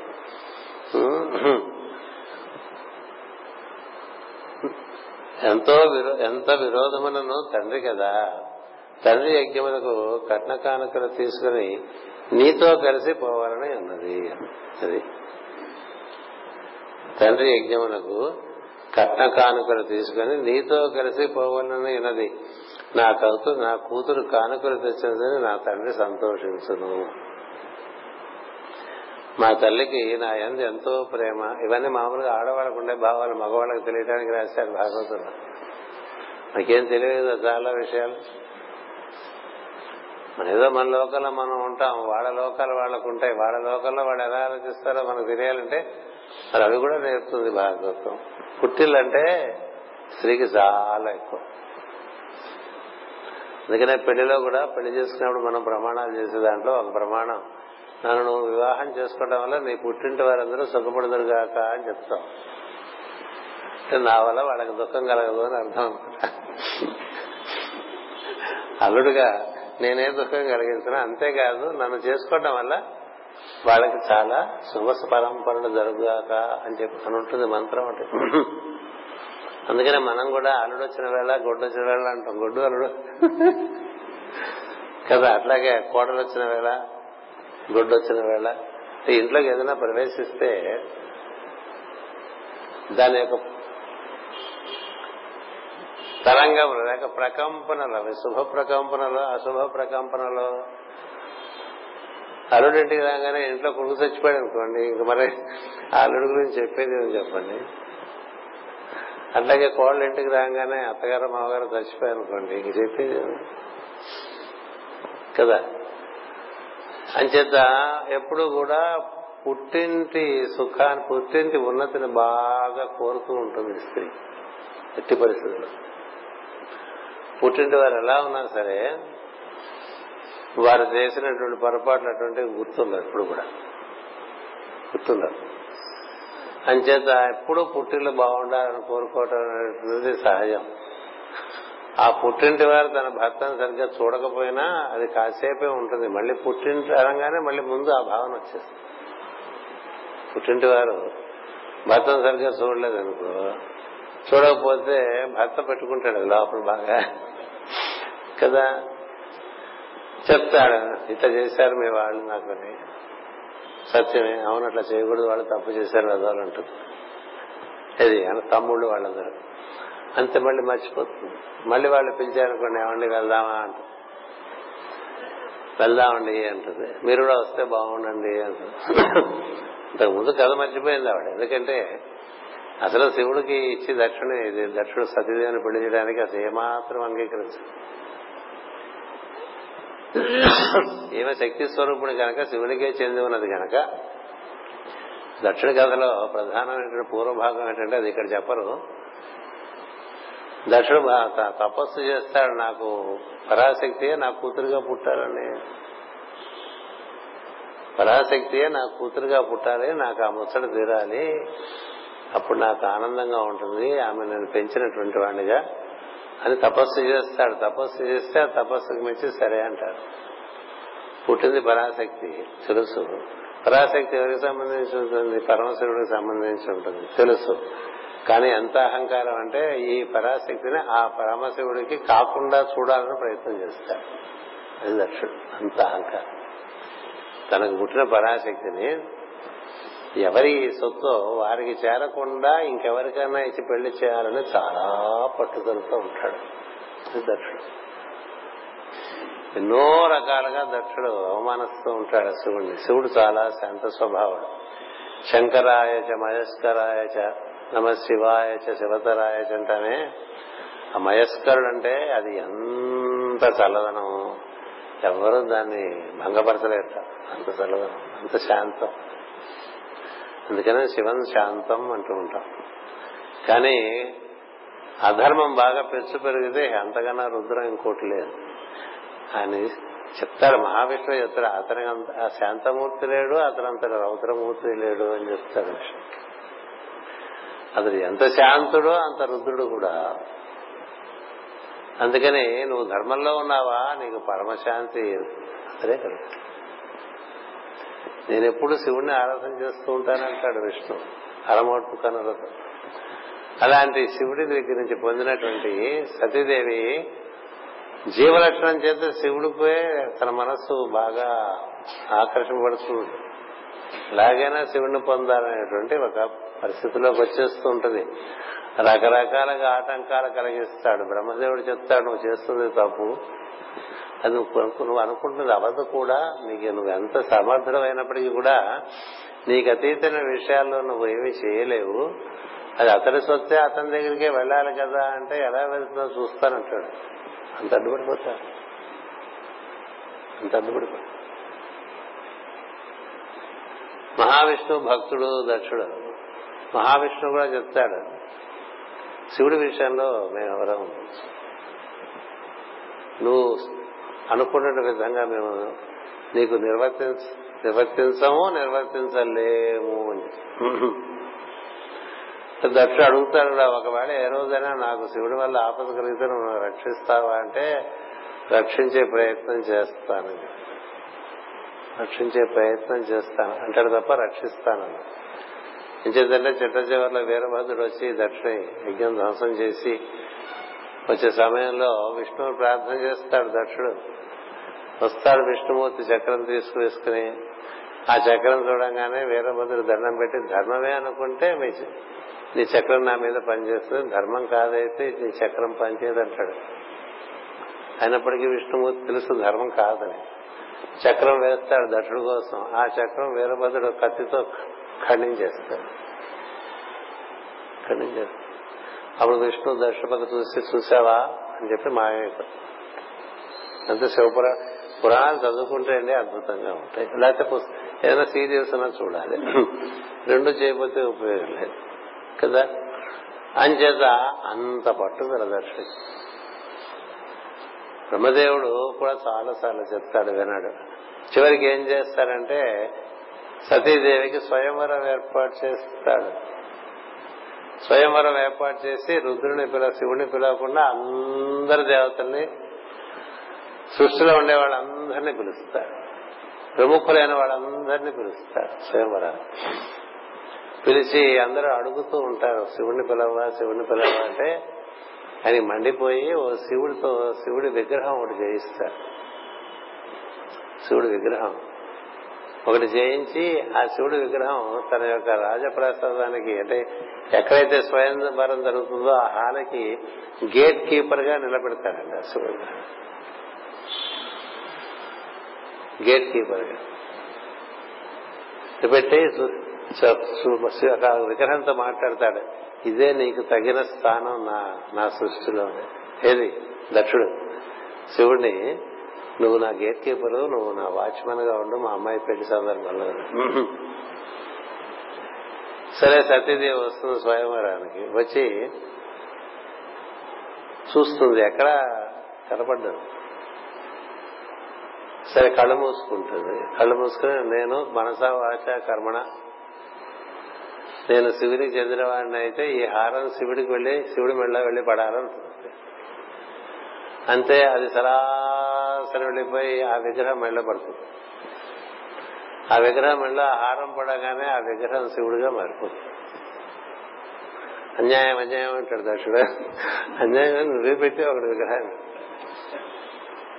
అప్పుడు ఋషులందరూ చెప్తారు నువ్వు చేసేది చాలా దుష్క్రియ.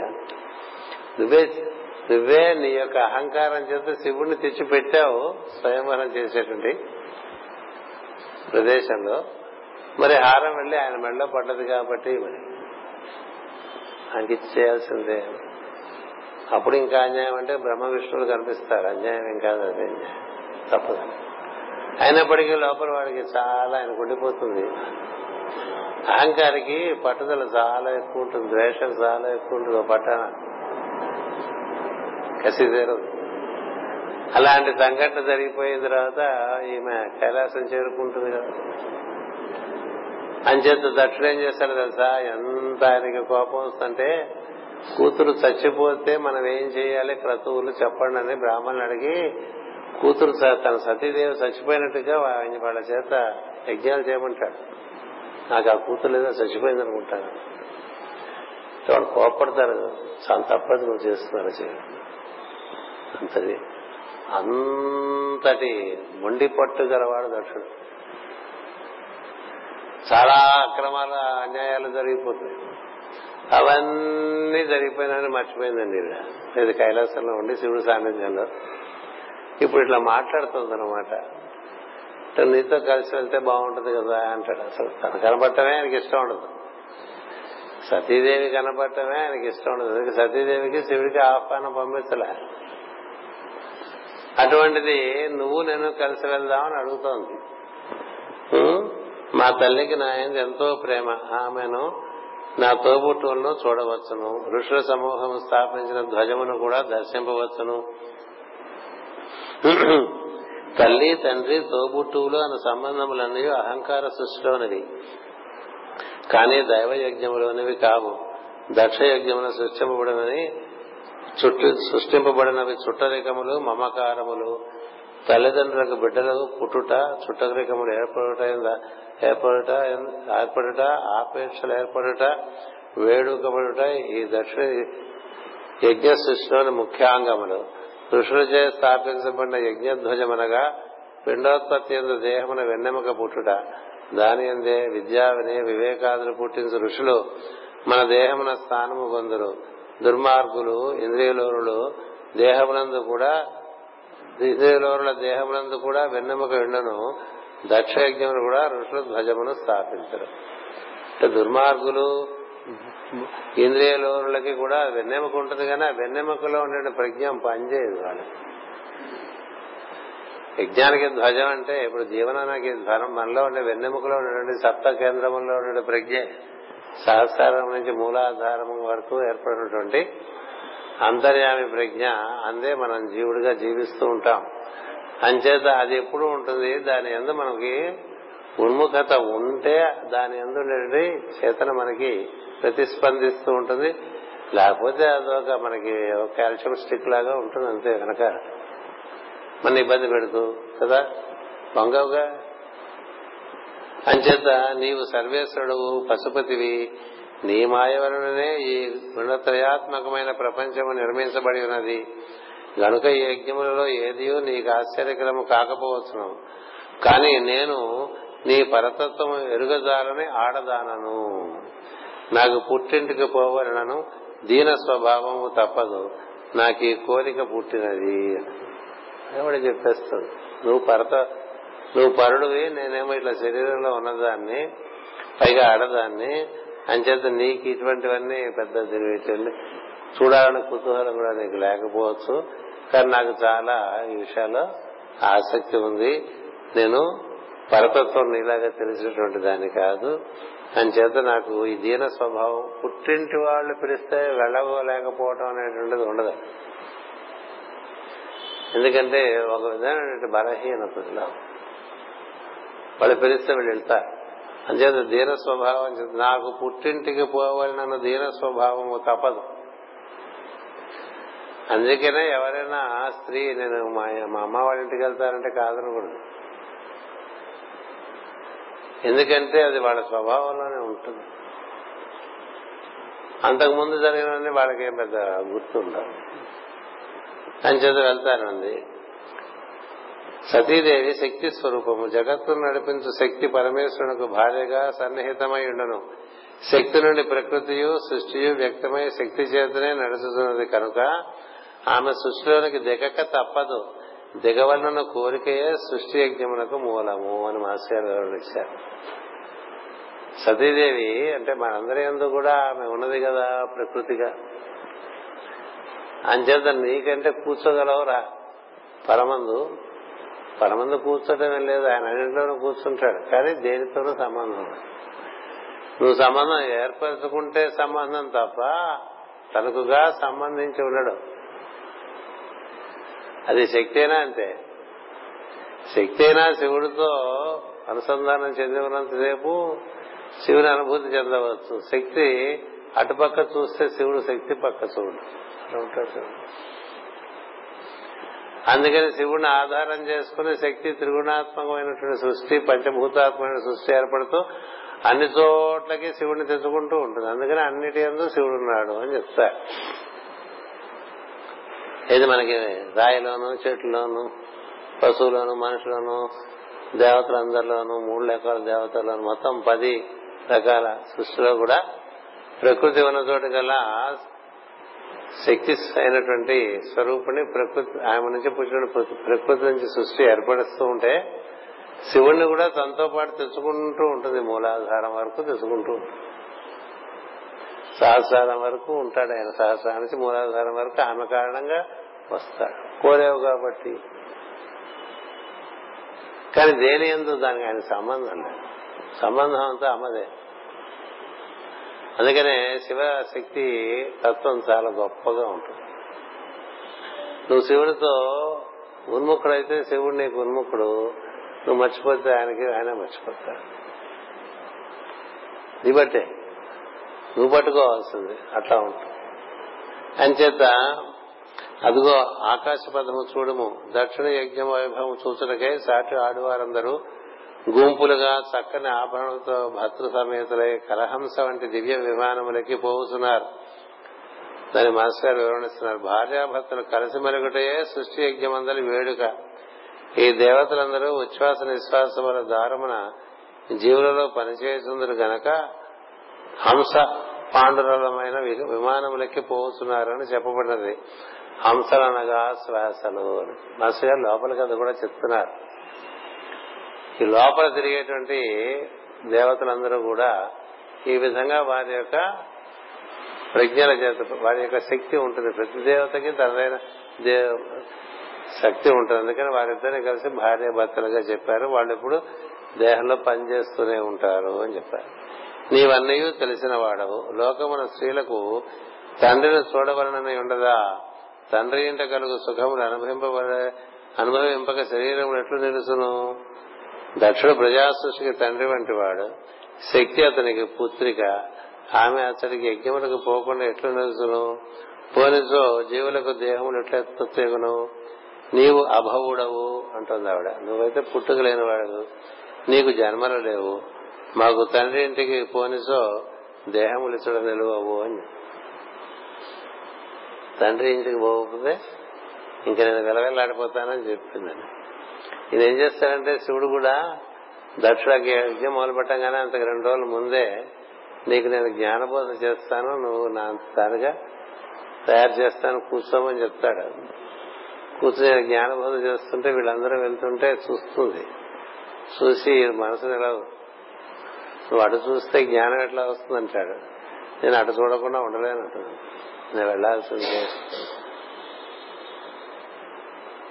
చేత నాకు ఈ జ్ఞానబోధ ఎక్కదు ముందు మా అమ్మ మా పుట్టింటికి వెళ్ళాల్సిందే అని చెప్తుందండి పిలువని చోటికి పోరాదన నియమమా అంటోంది శివుడితో సతీదేవి ఇది పిలవలేదు కదా అందుకంటుంది పిలువని చోటికి పోరాదన నియమమా తండ్రి గురువు స్నేహితుడు రాజు అని వారు గడకు పిలవకునను సజ్జనులు పోసుందురు కదా నా ఎందు ప్రసన్నుడవై నీవు నా కోరిక తీర్పదగును.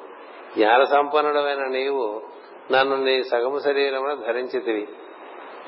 అట్టి ప్రేమతోనే నిన్ను నీవు నన్ను అనుగ్రహింపు ఇట్లు సతీదేవి ప్రార్థింపగా పరమేశ్వరుడు మందస్మితము చేశాను పూర్వము జగత్తులను సృష్టించి బ్రహ్మల సమక్షమున దక్షుడు తన్ను పలికిన పలుకులను స్మరించను. అవి మర్మములను చీల్చున్నట్టు వాక్యములు. అభిమానముతో కపటముతో చేసిన నిందా వాక్కులు పరమేశ్వరునికి ఆ వాక్కులు జ్ఞప్తికి వచ్చను అంటే దానికి మాస్టర్ గారు వివరణ ఇస్తున్నారు. కపట వాక్కులు అనగా నిందలుగా నుండి లోపల స్తోత్రములు ధరించినవి. మర్మములు చీల్చినవనగా సృష్టి రహస్యములను భగవంతుని రహస్యములను విడదీసి చూపినవి. ఈ కథలో రెండు పొరలున్నవి. అందొకటి దక్షుడు దుష్టుడుగా దుష్టుడుగా ప్రవర్తించిన కథ. రెండవది దక్షుడు సృష్టికర్తయే ప్రజాసర్గము చేస్తూ భగవంతునితో సంబంధము లేని సంసారబద్ధమైన దేహములు కల్పించు కదా ఇందు వైరం వలె కనిపించుతున్నదంతయు జగత్ కల్పనకు కావలసిన నాటకము. ఇందులో అంతరార్థము పరమేశ్వరునికి ఒక్కనికే తెలియను. కనుకనే దక్షిణ నిందలను గూర్చి పరమేశ్వరుడు మందస్మితము చేసినని చెప్పబడను. అది అలాగే జరగాల్సింది కాబట్టి అలా జరిగిందని శివుడికి ఒక్కడికే తెలుసు అని మాస్టర్ గారు దీనికి వివరణ ఇస్తున్నారు. నీ పులకులు సమంజసముగా ఉన్నవి మా శివుడు పలుకుతున్నాడు. బంధువులు పిలవకునను ప్రేమతో పోవచ్చునంటివి. బంధువులు పిలవకునను ప్రేమతో పోవచ్చునంటివి. ఇది మంచి మాట. అయినను దేహాభిమానము చెడ్డది దేహాభిమానం ఉందే? నువ్వు దేహం చేత దేహాభిమానమేగా? దేహం చేతే కదా వీళ్ళంతా బంధువులు నీకు కదా? దేహ దేహాభిమానము చెడ్డది. దాని వలన మదము రోషము కలుగును. దానితో పోయిన వారిని ఆ వెనుకటి కోపముతోనే చూసుట లోక సహజము. దేహాభిమానంతో వెళ్తావు కదా నువ్వు? నేను చూడగానే మీ తండ్రికి అవన్నీ పాత గుర్తొస్తాయి కదా. గుర్తొస్తాడు ఎట్లా ఉంటాడండి మనం పిలవకుండా మన మీద ఇష్టం లేని వాళ్ళు మనం పిలవలేదండి. అయినప్పటికీ ఏదో చాలా లార్జ్ హార్టెడ్ అని కూడా మనం వెళ్ళామనుకోండి వెళ్తే వాళ్ళు మనం ఎట్లా చక్కగా ఆదరించి ప్రేమిస్తూ పిలుస్తారా? వీడెందుకు వచ్చాడని చూడడం చూస్తారా అంతే కదా కదా చాలా నీరసంగా చూస్తాడు. నిర్లక్ష్యంగా చూస్తాడు. పలకరించాడు. అప్పుడు నీకు బాధ కలుగుతుందా కలగదా అని అడుగుతున్నాడు శివుడు. దేహాభిమానం చెడ్డదంటే ఎవరి ఎవరి గురించి చెప్తున్నాడు? సతీదేవి చెప్తున్నాడు. నాకేం పర్లేదు నాకు అన్నీ ఒకటే. నీకు నువ్వు దేహమంది ఉన్నావు. నీకు దేహపరమైన బంధువులు వీళ్ళు. కాకపోతే తండ్రి కాదు కదా దక్షుడు నువ్వు వెళ్తావు. వాళ్ళకైనా సరిగ్గా పలకరించారు. అప్పుడు నీకు ఎట్లా ఉంటుంది? ఆ ఎందుకు పలకరించరు ఎందుకు పలకరిస్తారు? పలకరించరు. ఎంచేత వాళ్ళకి చాలా దేహాభిమానం ఉన్నప్పుడు వాళ్ళ పాతవన్నీ గుర్తుపెట్టు కూర్చుంటారు కదా? మనకి చెప్పక్కర్లేదు కదా ఈ జ్ఞానం మనకి చాలా ఉంది. మనకున్న జ్ఞానమే ఇది. అంచేత దానితో పోయిన వారిని ఆ వెనకటి కోపముతోనే చూసుట లోక సహజం అట్లు కాకున్నచో మనము పోవచ్చు అట్లా వాళ్ళు చూడడం మనని అనుకున్నట్టయితే వెళ్ళొచ్చమ్మా. కానీ అట్లాగే చూస్తారు. ఎందుకంటే వాళ్ళకి దేహాభిమానం ఉంది. నీకు దేహాభిమానం. ఇద్దరికి దేహాభిమానం ఉంది. వెళ్ళిన తర్వాత అక్కడ? నువ్వు దుఃఖపడతావు. నువ్వు దుఃఖపడితే నేను చూడలేదు ఎందుకని? నేను నీ భర్త ఉండటం వల్ల నీకు సుఖాన్ని కలిగించాల్సిన వాడిని తప్ప దుఃఖాన్ని కలిగించాల్సిన వాడిని కాదు కాబట్టి. నీ దుఃఖం నాకు దుఃఖం అవుతుంది కాబట్టి ఎందుకు వచ్చిన గొడవ? మనం వెళ్ళకుండా ఉంటేనే బాగుంటుందని చెప్తాడు. జీవులు రోషాభిమానములను ఆరోపించుకుని ఇతరులను చూచడం మానేసో దేవుడు అసటికి పోవచ్చు కానీ జీవుడిగా పోలేవు కదా? కానీ ఇంకొక మాట వినము చెప్తున్నాడు శివుడు. విద్య తపస్సు ధనము వయస్సు అందము కులము అనునవి కేవలము సద్గుణములు అనుకునరాదు చాలా మంచి కేవలము? వాటిగా అవి ఎవరి దగ్గర ఉన్నాయనేటువంటిది విద్య. విద్యల ద్వారా అందరూ కూడా వాడు సజ్జనుడైతే విద్య సద్వినియోగం చేస్తాడు లేకపోతే దుర్వినియోగం చేస్తాడు. తపస్సు. అది దుర్వినియోగం చేసిన వాడు ఉన్నారు వాడు చాలా తపస్సు చేశాడంటే ఆ తపస్సు దేనికి వాడుతున్నాడు? కదా? ఇట్లా రెండేళ్ళు మూడేళ్ళు హిమాలయాలకు వెళ్ళి తపస్సు చేసి వచ్చి మళ్ళీ సంఘంలోకి వచ్చేసి నానా గొడవ చేసిన వాళ్ళు మూడు మంది ఉన్నారు. చేస్తున్న వాళ్ళు కూడా ఉన్నారు. కదా? తపస్సు ఒకటే ఒకటే చూడకూడదని చెప్తున్నాడు. విద్య ఒక్కటే చూడక తపస్సు ఒక్కటే చూడక సంపద. సంపద వలన మదంగా ఉండేవాళ్ళు ఉంటారు సంపద ఉండి వినయంగా ఉండేవాళ్ళు ఉంటారు. సంపదను సద్వినియోగం చేసేవాళ్ళు ఉంటారు సంపదని దుర్వినియోగం చేసేవాళ్ళు ఉంటారు. అంటే సంపదన వాళ్ళంతా మంచివాడు అనుకోబోక తపస్సు చేసిన వాళ్ళంతా మంచివాడు అనుకోబోక విద్య వచ్చిన వాళ్ళంతా మంచివాడు అనుకోబోక అది మంచివాడి దగ్గర మంచిగా పనిచేస్తుంది. అహంకారి దగ్గర మరొక రకంగా పనిచేస్తుంది. అని చెప్తున్నాడు. అంచేత వయస్సు అందము కులము అనునవి కేవలము సద్గుణములు అనుకున్న రాదు వీరిని అభ్యసించిన మాత్రమున కలిగి ఉన్న అభ్యసించిన మాత్రమున కలిగి ఉన్న మాత్రమున సజ్జనత్వం వల్పదు సజ్జనులైన వారికి ఇవి గుణములే. దుర్జనులకు వివేకమును పోగొట్టు దోష కారణములకు కూడా ఇవియే. ఇవి మంచి వారి దగ్గర ఉంటే వారికి ఉన్నతి కలిగిస్తుంది. అజ్ఞానులు మూఢులు మూర్ఖులు అలాంటి వాళ్ళ దగ్గర ఉన్నాయనుకోండి. దానివల్ల వాళ్ళే పాడైపోతుంది డబ్బు వల్ల పాడైపోయిన వాళ్ళు ఎంతమంది లేరండి? అధికారం వల్ల పాడైపోయిన వాళ్ళు ఎంతమంది లేరు? విద్య వల్ల పాడైపోయిన వాళ్ళు ఎంతమంది లేరు? అందం వల్ల పాడైపోయిన వాళ్ళు ఎంతమంది లేరు? చాలా అందం చాలా అందం అనుకుంటూ అహంకరించి చివరికి పాడైపోయిన వాళ్ళు ఉంటారు. అందుకని ఇవన్నీ కూడా సద్గుణములు అన్నమాట. సత్యమే కానీ కేవలం బై బై జెమ్సెల్స్ కాదంటున్నాడు శివుడు. మళ్ళీ చదువుతాను. ఇంకొక మాట వినము. విద్య తపస్సు ధనము వయస్సు అందము కులము అనునవి కేవలము సద్గుణములు అనుకుని రాదు సజ్జన సజ్జనులైన వారికి ఇవి గుణములే. దుర్జనులకు వివేకమును పోగొట్టు దోష కారణములు కూడా నివియే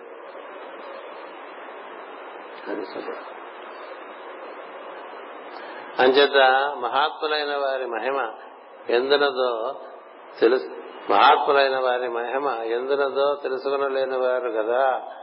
గర్వము చెందిన మూర్ఖులు. మహాత్ముడు మహాత్ముడు అంటే మహాత్ముడు యొక్క ఆ మహత్యం ఎక్కడుంది? అందులో శివుడు ఉంటాం చేస్తుంది అందులో శివుడు ఉంటా వాడు చేసినటువంటి పనుల ద్వారా అతను ఎందుకు శివుడు బాగా అవతరిస్తూ ఉంటాడు. అంచేత అతను మహాత్ముడు ఉంటాడు. అందువల్ల మహాత్ములైన వారి మహిమ ఎందునదో తెలుసుకొనలేని వారు కదా గర్వము చెందిన మూర్ఖులు. అని చెప్పాడు. అతి వక్రబుద్ధులు దుర్జనులకు వారి ఇండ్లకు చుట్టరికములు పాటించి పోరాదు వక్రబుద్ధి ఉన్నవాళ్ళు. దుర్జనులు అగు వారి ఇండ్లకు చుట్టరికములు పాటించి పోరాదు. నీతి గల వారికి మాత్రం ఇది తగిన పని కాదు. చుట్టరికములు మాస్టర్ గారు చెప్తున్నారు. చుట్టరికములు సత్యములు అనుకుని నమ్మి మంచిగానున్నను దుర్జనులకు చుట్టముల దుర్జనులకు చుట్టములు అవమానించరు. మంచిగా ఉన్నను దుర్జనులకు చుట్టములు అవమానించరు. గుణమును గ్రహించినది నీతి గాని చుట్టరేముగా మమకార పడుట నీతి కాదు. కోడల శీలవతి వినవతి అయి కొడుకు దుశ్శీలుడు దుష్టుడైనను ఒకడు కొడుకునే సమర్థించి కోడలను అవమానించు అవమానించు నుండును ఇటుదే సుట్టరికముల మమకారము తత్ఫలితముగా తన మురసలితనమున కొడుకు తన కుక్కవలి చూసు చూసును అప్పుడు కోడలు దయతో పెట్టిన కూడు తిని బతకవలను. చేసిన దానికి మనసును దుఃఖపడుతూ కోడలి మగము చూడలేక భుజింపబడను. దైవముపై భక్తి నిలిపిన వారు పాటించినది గుణములనే గాని చుట్టరికములను కాదు. మాస్టర్ ఉపమానం. కోడల శీలవతి వినయవతి అయి కొడుకు దుశ్శీరుడు దుష్టుడు అయినను ఒకడు కొడుకునే సమర్థించి కోడలను అవమానించను. ఇటుదే చుట్టరికముల మమకారము. తత్ఫలితముగా తన ముసలితనమున కొడుకు తన కుక్క వలె చూసును. అప్పుడు కోడలు దయతో పెట్టిన కూడి తిని బతకవలను. కదా. నీ తమ్ముడు పిల్లలు చాలా మంచివాళ్ళు రా నీ పిల్లల కన్నా అని చెప్తుంటే ఎప్పుడు విధుడు ధృతరాష్ట్రుడికి చిన్ననాయ పిల్లలు మంచివాళ్ళు నీకు తెలుసు కదా. వాడికి తెలుసు లోపల. కదా. ధృతరాష్ట్రుడికి తెలియందే లేదు మహాజ్ఞాని కానీ మమ్మక వాడు చాలా యోగ్యులు వీళ్ళు చాలా అయోగ్యులు అని చాలా స్పష్టంగా చెప్తుంటాడు. విధుడే మాటలు? చాలా ఆయన కాకరకాయ తింటాడు రోజు. రుద్రాసుడికి కాకరకాయ కూర తిని మాట్లాడినట్టుగా మాట్లాడుతుంటాడు. పచ్చిగా చెప్పేస్తాడు సత్యం. ఎందుకంటే లేకపోతే ఇంకా మొహంలో పడతాడేమో అని అయినప్పటికీ మమకారం పోలేదు కదా. మమకారం పోక కొడుకులందరూ పోయినా ధర్మరాజు ఆదరిస్తున్నాడని ధర్మరాజు ఏదో ఒక అంతపురం ఇస్తాడు. ఇక్కడ ఉండండి పైన దొడ్డమ్మా. నా మనం మీరు రోజు ఆశీర్వదిస్తుండాలి నేను వచ్చే రోజు మీరు దండం పెట్టాలంటాడు. ఆయన అది అట్లా అయినా అలా ఎవరు ఉండరు సృష్టిలో. కదా? కానీ అన్నం పంపించేది ఎవరు? భీముడు పంపిస్తాడు రోజు. భీముడు అలా పెట్టడు కదా అన్నం. భీముడు వండుతూ వండిన అన్నానితో పాటు ధృతరాష్ట్రుడు పెట్టాల్సిన అన్ని రకాలైన దూషణములు అన్ని చేసేసి ఆ గాడిద కొడుకు తీసుకెళ్ళి పెట్టండి అని చెప్తూ ఉంటాడు. ఆ దద్దుడు పెట్టండి ఆ ముసలిముండాడు పెట్టండి ఇట్లా మాట్లాడుతూ ఉంటాడు రోజు. భీముడు భీముడే యుధిష్ఠుడు యుధిష్ఠుడే. అవన్నీ యుధిష్ఠుడికి తెలియవు కదా లోపల జరుగుతున్నాయి ఏనేదో పాపం అందరూ మంచివాడు అనుకునేవాడికి ప్రపంచం అంతా మంచిగానే కనిపిస్తుంది ఇంకోటి చూడలేడు ఎవరన్నా చెప్పాలి? చెప్తే పాడు తెలియదు ఎందుకని అట్లా ఉన్నాడు అనే టైపు. అందుకని అన్ని ధర్మరాజుకు చెప్పరు. భీమార్జునులు ద్రౌపది లాంటి వాళ్ళు వాళ్ళందరికీ చాలా రోషాలు ఉన్నాయి కోపాలు ఉన్నాయి ఆవేశాలు ఉన్నాయి ఈయన అవన్నీ లేనివాడు. అంచేత ఒక రోజు విధుడు వస్తాడు. తీర్థయాత్ర వెళ్ళిపోతాడు యుద్ధం అప్పుడు. యుద్ధం చూడలేని నేను వెళ్ళిపోతాడు ఆయన. ముప్పై ఏళ్ళ తర్వాత తిరిగి వస్తాడు. తిరిగి వస్తే ఓ యుధిష్ఠుడు మరి ధర్మానికి ప్రతిరూపం ఆయన ఆయన ధర్మంగా చక్కగా పరిపాలిస్తున్నాడు రాజ్యంలో చాలా అద్భుతంగా ఉంది. వీళ్ళందరూ అన్నదమ్ములందరూ ఎవరెవరి పనులు వాళ్ళు చేస్తున్నారు. సరే వంటశాలకు వెళ్ళాడు. భీముడు అక్కడ ఇన్ఛార్జి ఆయన కస్టడీలో ఉంటుంది భోజనాలన్నీ. ఆయన చేత భీముడు ఈయనకి అన్నం పంపించేప్పుడు చేసేటువంటి ప్రక్రియలని చూస్తాడు. చూస్తే అంతా ధృతరాష్ట్ర దగ్గరికి వెళ్తాడు. ఎరా అన్నయ్య బాగున్నావు? అంటే బాగున్నావు బాగున్నట్టు. ఏది? వంద కొడుకులు పోయారు. వంద కొడుకులు పోయారండి. బాగున్నట్టు. ఒకటి తొంభై ఏళ్ళు తన తన ఆధ్వర్యంలో తన కొడుకులు ఎవరిని దుఃఖపెట్టారో ఎవరికి చేయకూడని పనులన్నీ చేశారో వాళ్ళు అన్నం పెడుతుంటే ఇప్పుడు ఇంక తింటున్నాడు. దేని చేత దేహం మీద మమకారం చేత దేహం మీద మమకారం చేత తొంభై ఏళ్ళు తన ఎవరిని రోజువారీగా కష్టపెట్టాడు. ఎలాంటి కష్టాలంటే మనం ఎవరు ఊహించలేని కష్టాలు మనకు తెలుసు. అన్ని రకాలుగా కష్టాలు పెట్టిన వాడి పంచలో చేరి వాడు ఉండమన్నాడనే ఒక నమ్మక నెపం చేత అక్కడ కూర్చుని ఆ భీముడు తిడుతూ పెట్టేటువంటి తిండి తింటున్నటువంటి తన అన్నగారిని చూస్తే విదుడికి చాలా జాలి కలిగి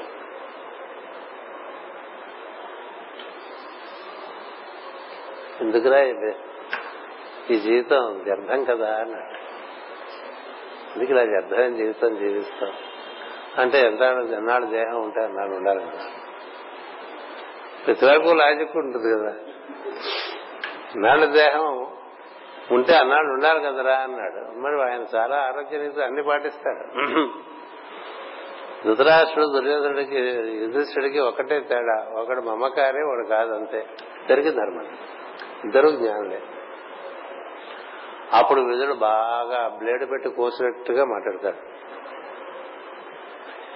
ఇలా బతకటం కన్నా శరీరం వదిలేయటం అనేటువంటిది ఉత్తమోత్తమం. నీకు తెలియని జ్ఞానం లేదు రాని యోగాభ్యాసం లేదు. ఊరికే శరీరం మీద కొడుకుల మీద మమకారంతో ఎంత దుఃఖపడుతున్నావు? ఈ శరీరం మీద మమకారంతో కూడా అలాగే దుఃఖపడి కృషించి నశించి దరిద్రంగా చచ్చిపోతావా? లేకపోతే నీ తెలిసినటువంటి యోగ విద్యను అందుకుని చక్కగా నువ్వే యోగాగ్ని ఏర్పాటు చేసుకుని నుంచి బయటకు వెళ్ళిపోతావా?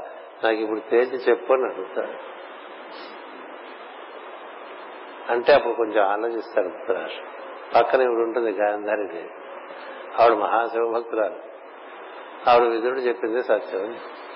మీరున్నారు కాబట్టి నేను ఉన్నాను తప్ప మనం ఉండటం అనేటువంటి సమంజసం కాదు. ఏం చేయమంటారు అంటే పదబోధం తీసుకెళ్ళిపోతారు. తీసుకెళ్ళిపోయి అరణ్యంలో కూర్చోబెట్టి వనంలో కూర్చోబెట్టి తపస్సు చేసుకో. ఆయన తపస్సు చేస్తే మూడు రోజులు వెళ్ళిపోయాడు అంతే. యోగాగ్రికి ఎప్పుడు ఏవి లేవు అన్ని పోయినాయి. కేవలం పట్టు కూర్చున్నాడు అంతే. ధృతరాష్ట్రుడు. ఎందుకు చెప్తున్నానంటే ఇప్పుడు కోడలు అన్నం పెడుతుంటే ఇక్కడ ముసలి మామగారు తింటున్నాడు. అంతకుముందు ఆ కోడల్ని తిట్టిపోసినవాడే కదా. ఏ కోడలు తిట్టిపోసాడో ఆ కోడలే కదా తర్వాత అన్నం పెట్టాలి. మన ముందుకెళ్తున్న కొద్దీ వారు కోడలు పెట్టే అన్నం తినాలి కదండి. అంచేతే ఎప్పటి నుంచి లౌకికంగా కోడలను మంచిదనం చేసుకునే మావారు ఉంటారు. కదా? ధర్మం ఉంటే ఎక్కడైనా ఉండాలి ధర్మం లేకపోతే ఎక్కడి నుంచైనా వెళ్ళిపోవాలి. వాడు వాడు నిప్పులాంటి మనిషి. ధర్మం ఉంది ధర్మం లేదు. అంటే ఇక్కడ మాస్టర్ దేహాభిమానం అంటే ఎట్లా ఉంటుందో తనదైన ఒక ఉపమానం బహుశా సమకాలికంగా ఎవడో ఉండింటాడు ఆ టైంలో. వాడిని పెట్టి ఎందుకంటే ఆయన ఎందుకు చూశారో బోడు చూసి మనకి బ్రాకెట్లు ఉన్నాయి ఆయన అనుభవాలే కదా మనకి రాసిచ్చారు అంచేత ఇలా ఉంటుంది జీవితం అని చెప్తారు. అంచేత దైవంపై భక్తి నిలిపిన వారు పాటించినది గుణములనే గాని చుట్టరికములను కాదు అని. ఎదుటివారి గుణం బట్టి నువ్వు చుట్టరికం ఏర్పరచుకుంటూ ఉండు. వాడి ఎందుకు బాగా సద్గుణాలు ఉన్నాయనుకో వారితో నువ్వు బాగా బంధం పెంచు. వారి ఎందు లేవనుకో ఉండాల్సినవి లేక వాడు మనకు చుట్టం కదా అని పెట్టుకో. కేవలం చుట్టమైనంత మాత్రం అది బంధమే అవుతుంది. అది సుహృద్భావం నిజంగా ఉన్నదనుకోండి అది దేహబంధం కాకపోయినా చక్కని సుటరీకం అది. తాతగారు అంటూ ఉండేవారు. మా ఇంటికి వచ్చిన వల్ల తాతగారు అంటే మాస్ గారు నాన్నగారు. మంది ఆత్మబంధుత్వం అనేవారు. చాలా ఆనందం వేసేది. మన పట్టు వాళ్ళని కూడా కలుపుకున్నారండి కదా మంది ఆత్మబంధుత్వం. మన బంధువులం కాదు కదా. కానీ ఆత్మబంధువులం కదా అని ఇదే రాసేసాం పద్యం రాసేసాం కాదు మనము బంధువులం కానీ ఆత్మబంధువులు. ఆత్మబంధువు వేరండి. ఆత్మబంధం అంటే నీతో జన్మ జన్మలు కలిసి నడిచేవాడు ఆత్మబంధం ఏదో నీకు వాడే అవసరం వాడితే నీకు అవసరం. నువ్వు వాడి ఇంటికి వెళ్ళిపోతే బాగుండదు అందుకు నువ్వు వెళ్తావు. వాడు మీ ఇంటికి రాకపోతే బాగుండదు వాడు వస్తుంటాడు వాడు వస్తే నీకు బాగుండదు. నువ్వు అక్కడికి వెళ్తే వాడికి బాగుండదు. ఎందుకని చుట్టూ అదేగా మనకన్నీ? అదే. ఇలాంటివన్నీ పెట్టుకుని ఉంటాం మనం. అలాంటివి ఉంటాయమ్మాయి నీకు దేహాభిమానం నీకు చాలా ఎక్కువ మరి ఆ కూతురు ఆ తండ్రి కూతురే కదా అని చెప్తున్నాడు శివుడు. దక్షుడు దిగొచ్చాడంటే దక్షుడు క్వాలిటీస్ రావా? సత్యదేవి. వస్తారా అందుకే నువ్వు పెరగపోయినా వెళ్ళొచ్చు అని అంటున్నావు కదా మంచి విషయమే. ఎవరింటికి వెళ్ళాలి ఎవరింటికి వెళ్ళకూడదు చూసుకో అని చెప్తున్నాడు నువ్వు మర్చిపోతావా? అక్కడ నేనేమన్నా వాళ్ళు పొరపాటు చేస్తే? చేశారుగా? ఏం మర్చిపోయింది? ఎంత వచ్చేసింది అభిమానం? కాల్చుకు తనతోనే కాల్చేస్తుంది కదా? అని చెప్పాడండి. పురాధనుటకు కారణము వినుము. పక్క వృద్ధులైన దుష్టుల ఇండ్లకు పూజ్యస్థానమును పూజింపబడవారు పోరాదు. ఒక్క బుద్ధులైన దుష్టుల ఇండ్లకు పూజ్యస్థానమున పూజింపబడేవారు పోరాదు. వీడు దుష్టుడు అని తెలిస్తే వాడు ఎంత అధికారి అయినా కావచ్చు వాడికి ఎంత సంపద అయినా ఉండొచ్చు వాడికి ఎంత పలుకుబడైనా ఉండొచ్చు.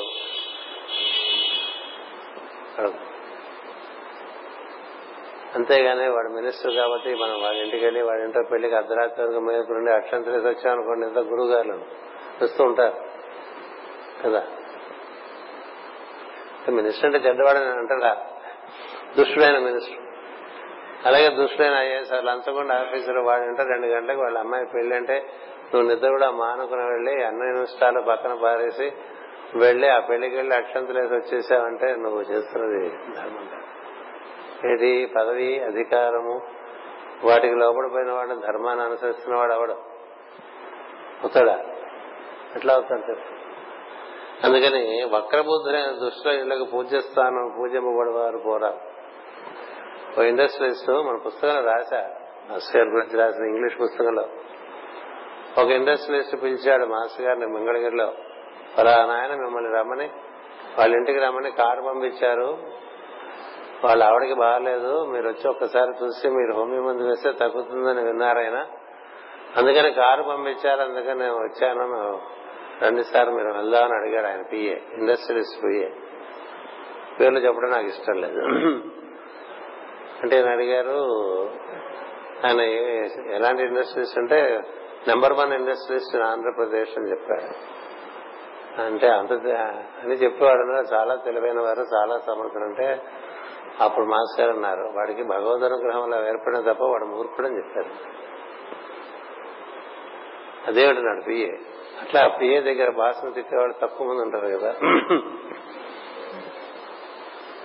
అదేమిటంటే వాడికి ఇంత ఇండస్ట్రీస్ ఎట్లా అయ్యాడు వ్యాపార దృష్టితో చూసినా నాకు ఆయనతో పని లేదు ఆయనకి నాతో పని ఉంది కదా. ఆయనకి నాతో పని ఉంది తప్ప నాకు ఆయనతో పని లేదు కదా. నాకు ఆయన ఆయనకి నాతో పని ఉన్నప్పుడు నా దగ్గరికి రావాలి అది వ్యాపార దృష్టి. నాకు ఆయనతో పని లేదు కాబట్టి నేను ఆయన దగ్గరికి వెళ్ళక్కర్లేదు కదా. సరే ఎవరెవరి దగ్గరికి వెళ్ళాలి ఎవరెవరి దగ్గర వెళ్ళ వెళ్ళకూడదు అనేటువంటి ఆ కామన్ సెన్స్ కూడా లేదా నీ భాస్కర్ అడిగాడు. మంగళగిరి ఒక పక్కన పెళ్ళి కిషోర్ పెళ్ళి. అడిగాడు పక్కనే ఉంది అలా అంటే ఎలా సార్? అలా అంటే ఎలా కాదు నువ్వు చెప్పు చెప్పు. నీకు నాతో పని నా దగ్గర వస్తావా?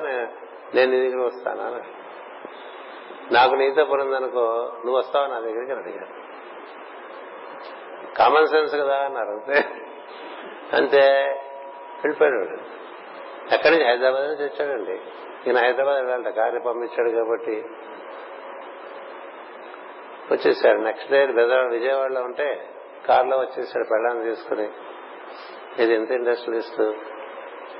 వస్తే లైన్లో నుంచమని చెప్పారు నాకు చాలా ఉంటుంది కదా లైన్ అని దగ్గరికి వచ్చినప్పుడు చెప్పారు మీకు మందు కావాలనుకుంటే నా దగ్గర నేను ఎక్కడ ఉంటే అక్కడికి వచ్చి మందు వేయించుకోవడమే మరో పద్ధతి ఉండదని చెప్పారు ఆయనకి ఇష్టమైతే ఎక్కడికైనా వెళ్తారు. పాకల్లో కూడా వెళ్ళి మందులు వేశారు సజ్జనుడు అయితే. కానీ అహంకారం అయితే వెళ్ళరు. అట్లాగే ఒకసారి ఒక బిళ్ళ జవాన్ వచ్చాడు మినిస్టర్ గారు కార్పం ఇచ్చారు సార్ మిమ్మల్ని ఒకసారి. రమ్మని రిక్వెస్ట్ చేస్తున్నారని. మీకు ఫోన్ చేద్దామంటే మీ దగ్గర మీరు అందుబాటులో లేరు అందుకని పంపించారు. అంటే మినిస్టర్ అంటే ఏమిటని అడిగారు ఆయన. వాడికి అర్థం కదా మినిస్టర్ అంటే ఏమిటని అడిగితే ఎట్లాగండి? అది ఎవరో అడగదు కదా అట్లా. మినిస్టర్ అంటే ఏమిటన్నారు అదేమిటి సార్ అన్నారు. అవునయ్యా మినిస్టర్ అంటే ఏమిటి? వాడు మనిషా పశువా చెట్ట కొండ ఏమిటని అడిగారు ఆయన. అంటే మనిషి అన్నారు. మనిషితో రావచ్చు కదా ఎక్కడికైనా. కళ్ళు ఉన్నాయి కదా. చెట్టు అయితే రాలేదు మనం వెళ్ళాలి దాని దగ్గరికి. మరి మనిషి కదా రావచ్చు కదా.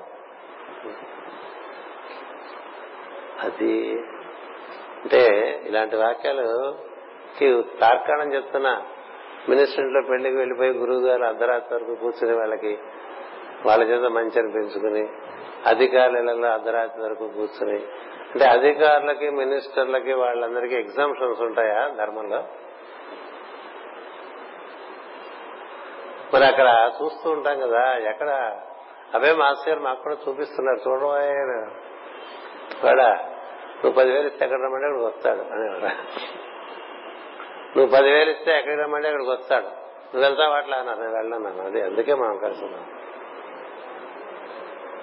అలా ఉండాలి. అందుకని డబ్బుకి పలుకుబడికి అన్నిటికీ లోపడిపోయి వాడు ఇప్పుడు ప్రస్తుతం హెడ్ సృష్టికి ఎవరు దక్షుడు? హెడ్. కానీ పొగరబోతు హెడ్ అంచేత వక్రబుద్ధులైన దుష్టుల ఇళ్ళకు పూజ్యస్థానమున పూజింపబడి వారు పోరాదు. పోయినచో వారచ్చట మగము ముడుచుకుని రోషముల చూపులతో అనాదరింతురు. దానికి మాస్ గారు రాస్తున్నారు కు కుటిల కను పదములకు పృథివీ అని అర్థము కలదు. కుటిల బుద్ధులనగా స్థూల ప్రకృతికి చెందిన బుద్ధి గలవారు. కుజనులనగా పాంచభౌతిక జీవనం అనుభవించుతూ ప్రకృతి భద్రైన సంసారులు పూజ్యులను గౌరవించడం వారికి తెలియదు. కోపం వచ్చినదో అవమానింపక మానరు ఒకరికి వెళ్ళి అవమానింపబడతావు అనేటువంటిది ఖచ్చితంగా చెప్తున్నాడు శివుడు. మదించిన శత్రువులు యుద్ధమును ప్రయోగించిన బాణములతో దేహము తూట్లు పడినను ఆ దేహమును విడిచిన నరుడు మృత్యు రూపమున సుఖనిద్ర పోవచ్చును గాని కృంగి కృషింపనక్కరలేదు ఇష్టులను కొన్న చుట్టాలు పలికిన చెడ్డ మాటలు మర్మములంటును. వానితో రేయింబాళ్ళు మనసు దెబ్బతిని దీర్ఘకాలము కృషించును నీతి గలవారు దేహము విడిచిన సుఖముగానే సుఖముగానే మాటలు పడుట దుర్భరము. ఇదే విదురుడు చెప్తాడు రుద్రాష్ట్రం నీతి గలవారు దేహము విడుచుట సుఖము గాని మాటలు పడుట దుర్భరము. అట్టి సన్నివేశములకు దైవ ధర్మము గల వారు దూరముగా నుండవలను. దక్షయజ్ఞమున దక్షిణ మాటలు పడలేక సతీదేహము సతీదేవి దేహము విడుచును. ఆ విషయం అప్రయత్నముగా పరమేశ్వరుని నోటి నుండి పలుకబడిన మాస్టర్ గారు వివరణిస్తున్నారు. దక్షుడు లోకముల దృష్టికి చాలా గొప్పవాడు. ఇదొకటి గోల. లోకం దృష్టిలో గొప్పవాళ్ళంతా గొప్పవాళ్ళు కాదని గుర్తుపెట్టుకో. లోకం దృష్టిలో చాలా గొప్పవాళ్ళు అయి ఉండొచ్చు కానీ వాళ్ళు అంత నీతి కలవాడు అయి ఉండకపోవచ్చు.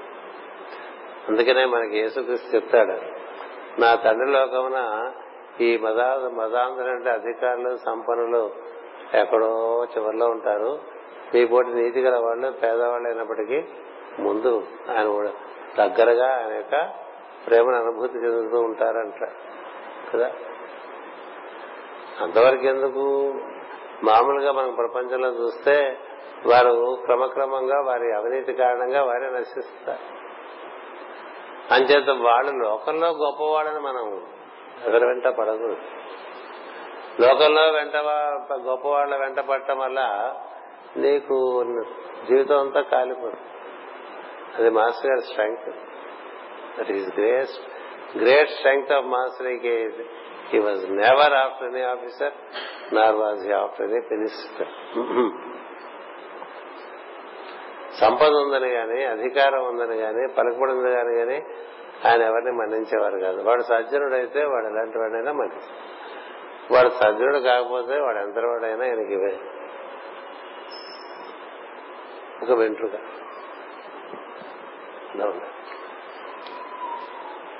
అందరూ జాతకాలు అడిగితే చెప్పేవారు కాదు. ఒక ఆయన ఫోన్ చేశాడు నేను ఆ రోజుల్లో అప్సరా హోటల్ ఉండేది. డైరెక్టర్ నేను డైరెక్టర్ అప్సరా అండి. మా కొలీగ్ డైరెక్టర్ చెప్పారు మీరు జాతకాలు బాగా చూస్తారని. ఆయన చేత మా అమ్మాయి జాతకం పంపిస్తాను నాకు ఎప్పుడు పెళ్ళవుతుందో చెప్తారా అంటే మీకు ఎవరు కావాలని అడిగారు ఈయన. అంటే కృష్ణమాచార్య గారు జాతకాలు చూస్తే కృష్ణమాచార్యులు గారు కావాలని అడిగారు జాతకాలు చూస్తే కృష్ణమాచార్య గారు ఇక్కడ లేరని చెప్పారు ఆయనే. మరి ఎవరు మాట్లాడుతున్నారని అంటే కృష్ణమాచార్య మాట్లాడుతున్నారు కృష్ణమాచార్యనే మాట్లాడతారు మరి జాతకాలు చూస్తారు కదండి మీరంటే చెప్తున్నా కదా జాతకాలు చూస్తే కృష్ణమాచార్య వారు ఇక్కడ ఎవరు లేరు అన్నారు. కృష్ణమాచార్య గారు కావాలి ఎలా అంటే నేనే కృష్ణమాచార్యని మాట్లాడుతాను ఇట్లా మాట్లాడారండి.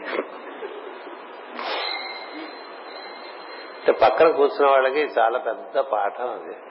బతికితే ఇట్లా బతకండి రా ఊరికి ఎందుకు కదా కుక్క బతుకులు బతుకుతారు వాడి కాళ్ళు పట్టుకుని వీడి కాళ్ళు పట్టుకుని ఎవడి కాళ్ళు పట్టుకోద్దురా ఆ కాళ్ళు పట్టుకుంటాయని చెప్పారు. ఏ కాళ్ళు పట్టుకోక్కర్లేదు. నీకు నమ్మకం ఉండాలి. అంచేత ఆయన అన్నాడు ఎక్కడా కూడా. ఊళ్ళో చెప్తూ ఉండారు అబ్బాయి చాలా ఈగో ఉండి ఆయనకి ఆయనకి ఈగో వీళ్ళకి ఈగో. అవన్నీ చెప్ చెప్తూ ఉండేవారు బాగుంది. మంచి బిరుదులు వస్తాయి మనకు ఊళ్ళో ఉంటుండేవారు ఆయన. అంచేత నీకు ఒకటే చూసుకోవాలి. వాడు మందుకు వచ్చేవాడు అహంకారం అయితే ఈయన ఇచ్చేవాడు కదండి వచ్చి రాయిలో నిలబడాలి అంతే. వాడు ఎవడో దుఃఖంలో ఉన్నాడు మంచివాడు అంటే ఈయన ఆయన ఇంటికి వెళ్ళిపోయి వాడి నోట్లో మంది వేసేస్తారు వీడు సజ్జనుడు అని ఆయన కనిపిస్తే వాళ్ళ ఇంటికి వెళ్ళి ఆ ఇంట్లో ఉండే వాళ్ళకి ఏం చూస్తేనే వాళ్ళకి నోట్లో మంది వేసేస్తారండి వాడు కొంచెం తెక్క తెక్కగా ఉన్నాడు అనుకుంటే లైన్లో కొంచెం అందుకనే మాస్టర్ గారు లైన్లో నిలబడమన్నారు అంటే మనం ఏదో పొరపాటు చేసామో తెలిసిపోతుంది ఆ రోజుల వాళ్ళకి ఏదో అనుయాయులకి. ఏం చేత వీడేదో పొరపాటు చేయకపోతే లైన్లో నిలబడమన్నారు. లేకపోతే లైన్లో నిలబడాల్సిన అవసరం ఉండదు దానికి ఇష్టం అయితే వాళ్ళలో ఉండేటువంటి సజ్జనత్వాన్ని మన్నించేవారు దుర్జనత్వాన్ని అక్కడికి అక్కడే. If you are egoist I'm ten thousand times more egoist than you మంచివాడు అయితే నేను మంచివాడిని. నువ్వు చాలా అహంకారం అయితే నీకన్నా నేను చాలా అహంకారం. చూపించేవారు అవన్నీ మనకి ఇక్కడ కనిపిస్తున్నాయి అందుకని చెప్తున్నా. మదించిన శత్రువులు అయిపోయినది. దక్షుడు లోకముల దృష్టిలో చాలా గొప్పవాడు. అతనికి పుత్రికలందరిలో నీపై ఎక్కువ మక్కువ గల మాట నిజము. కానీ నా సంబంధము చేత నీవు తండ్రి గౌరవం పొందలేకపోయేదాము నువ్వు వెళ్తే నిన్ను ఆదరించడం. తన కూతురని గుర్తులేదు ఇప్పుడు మీ నాన్నకి ఫలానా వాడి భార్యనే గుర్తుంది ఎక్కువగా. ఆయన చేత నిన్ను గౌరవించడం అని చెప్తున్నాడు. ఆత్మ సంబంధము చేత దైవ సంబంధము చేత ప్రాకృత సంబంధముల గౌరవములు సడలను ఆత్మ సంబంధముల చేత దైవ సంబంధముల చేత ప్రాకృత సంబంధముల గౌరవములు సరళం అంటే అన్ని మర్చిపోయాడండి. తన కూతురు అనుకున్నాడు అంతే సతీదేవి మధ్య మధ్యలో చతుర్ముఖ బ్రహ్మ కనబడి చెప్తూ ఉంటాడు నీ కూతురు ఏమిట్రా? నీ గుర్తులేదా? అంట. "ఆ, ఆయన నా కూతురే కదా నువ్వు తపస్సు చేస్తే పుట్టిందయ్యా నీకు నీ కూతురే? హిమత్ పర్వతరాజు కూడా ఆయన తపస్సు చేస్తే మళ్ళీ ఆయనకు పుట్టింది ఈవిడ పార్వతిగా. కానీ హిమవంతుడు తన కూతురు అనుకున్నాడు. ఆయన భార్య అట్లాగే అనుకుంది. ఎవరి సొత్తో వాళ్ళ దగ్గరికి వెళ్ళిపోతుంది అనేటువంటిది గుర్తుండదు. పైగా తపస్సు చేసి మెప్పించి పొంది పొందిన తర్వాత నాదని అనుకోవటం ఏంటండి? మనం తపస్సులు చెప్పినా మన దగ్గరికి చేయని ఉన్నాయే. అవి పూర్వపుణ్యం చేత చేయని తప్ప మనం అనుకోకూడదు. సో నీకు మీ తండ్రి ఈ విధంగా ఉన్నాడు అని చేత నువ్వు వెళ్తే నీకు అవమానం జరుగుతుంది అని చెప్పి ఇక అతనికి నీకును విరోధం లేదు కదా. అతను నీ తండ్రియే కనుక గౌరవించడానికి అభ్యంతరం ఏమి అనరాదు. ఇక్కడ పరిస్థితులు మారిపోయినాయని చెప్తున్నాడు. పై తరగతిలో మనం దీన్ని కొనసాగిద్దాం. స్వస్తి ప్రజాభ్య పరిపాలయంతాం న్యాయేన మార్గేణ మహిం మహేషా. గోబ్రాహ్మణేభ్య శుభమస్తు నిత్యం. లోకా సమస్త సుఖినో భవంతు. లోకా సమస్త సుఖినో భవంతు. లోకా సమస్త సుఖినో భవంతు. ఓం శాంతి శాంతి శాంతి.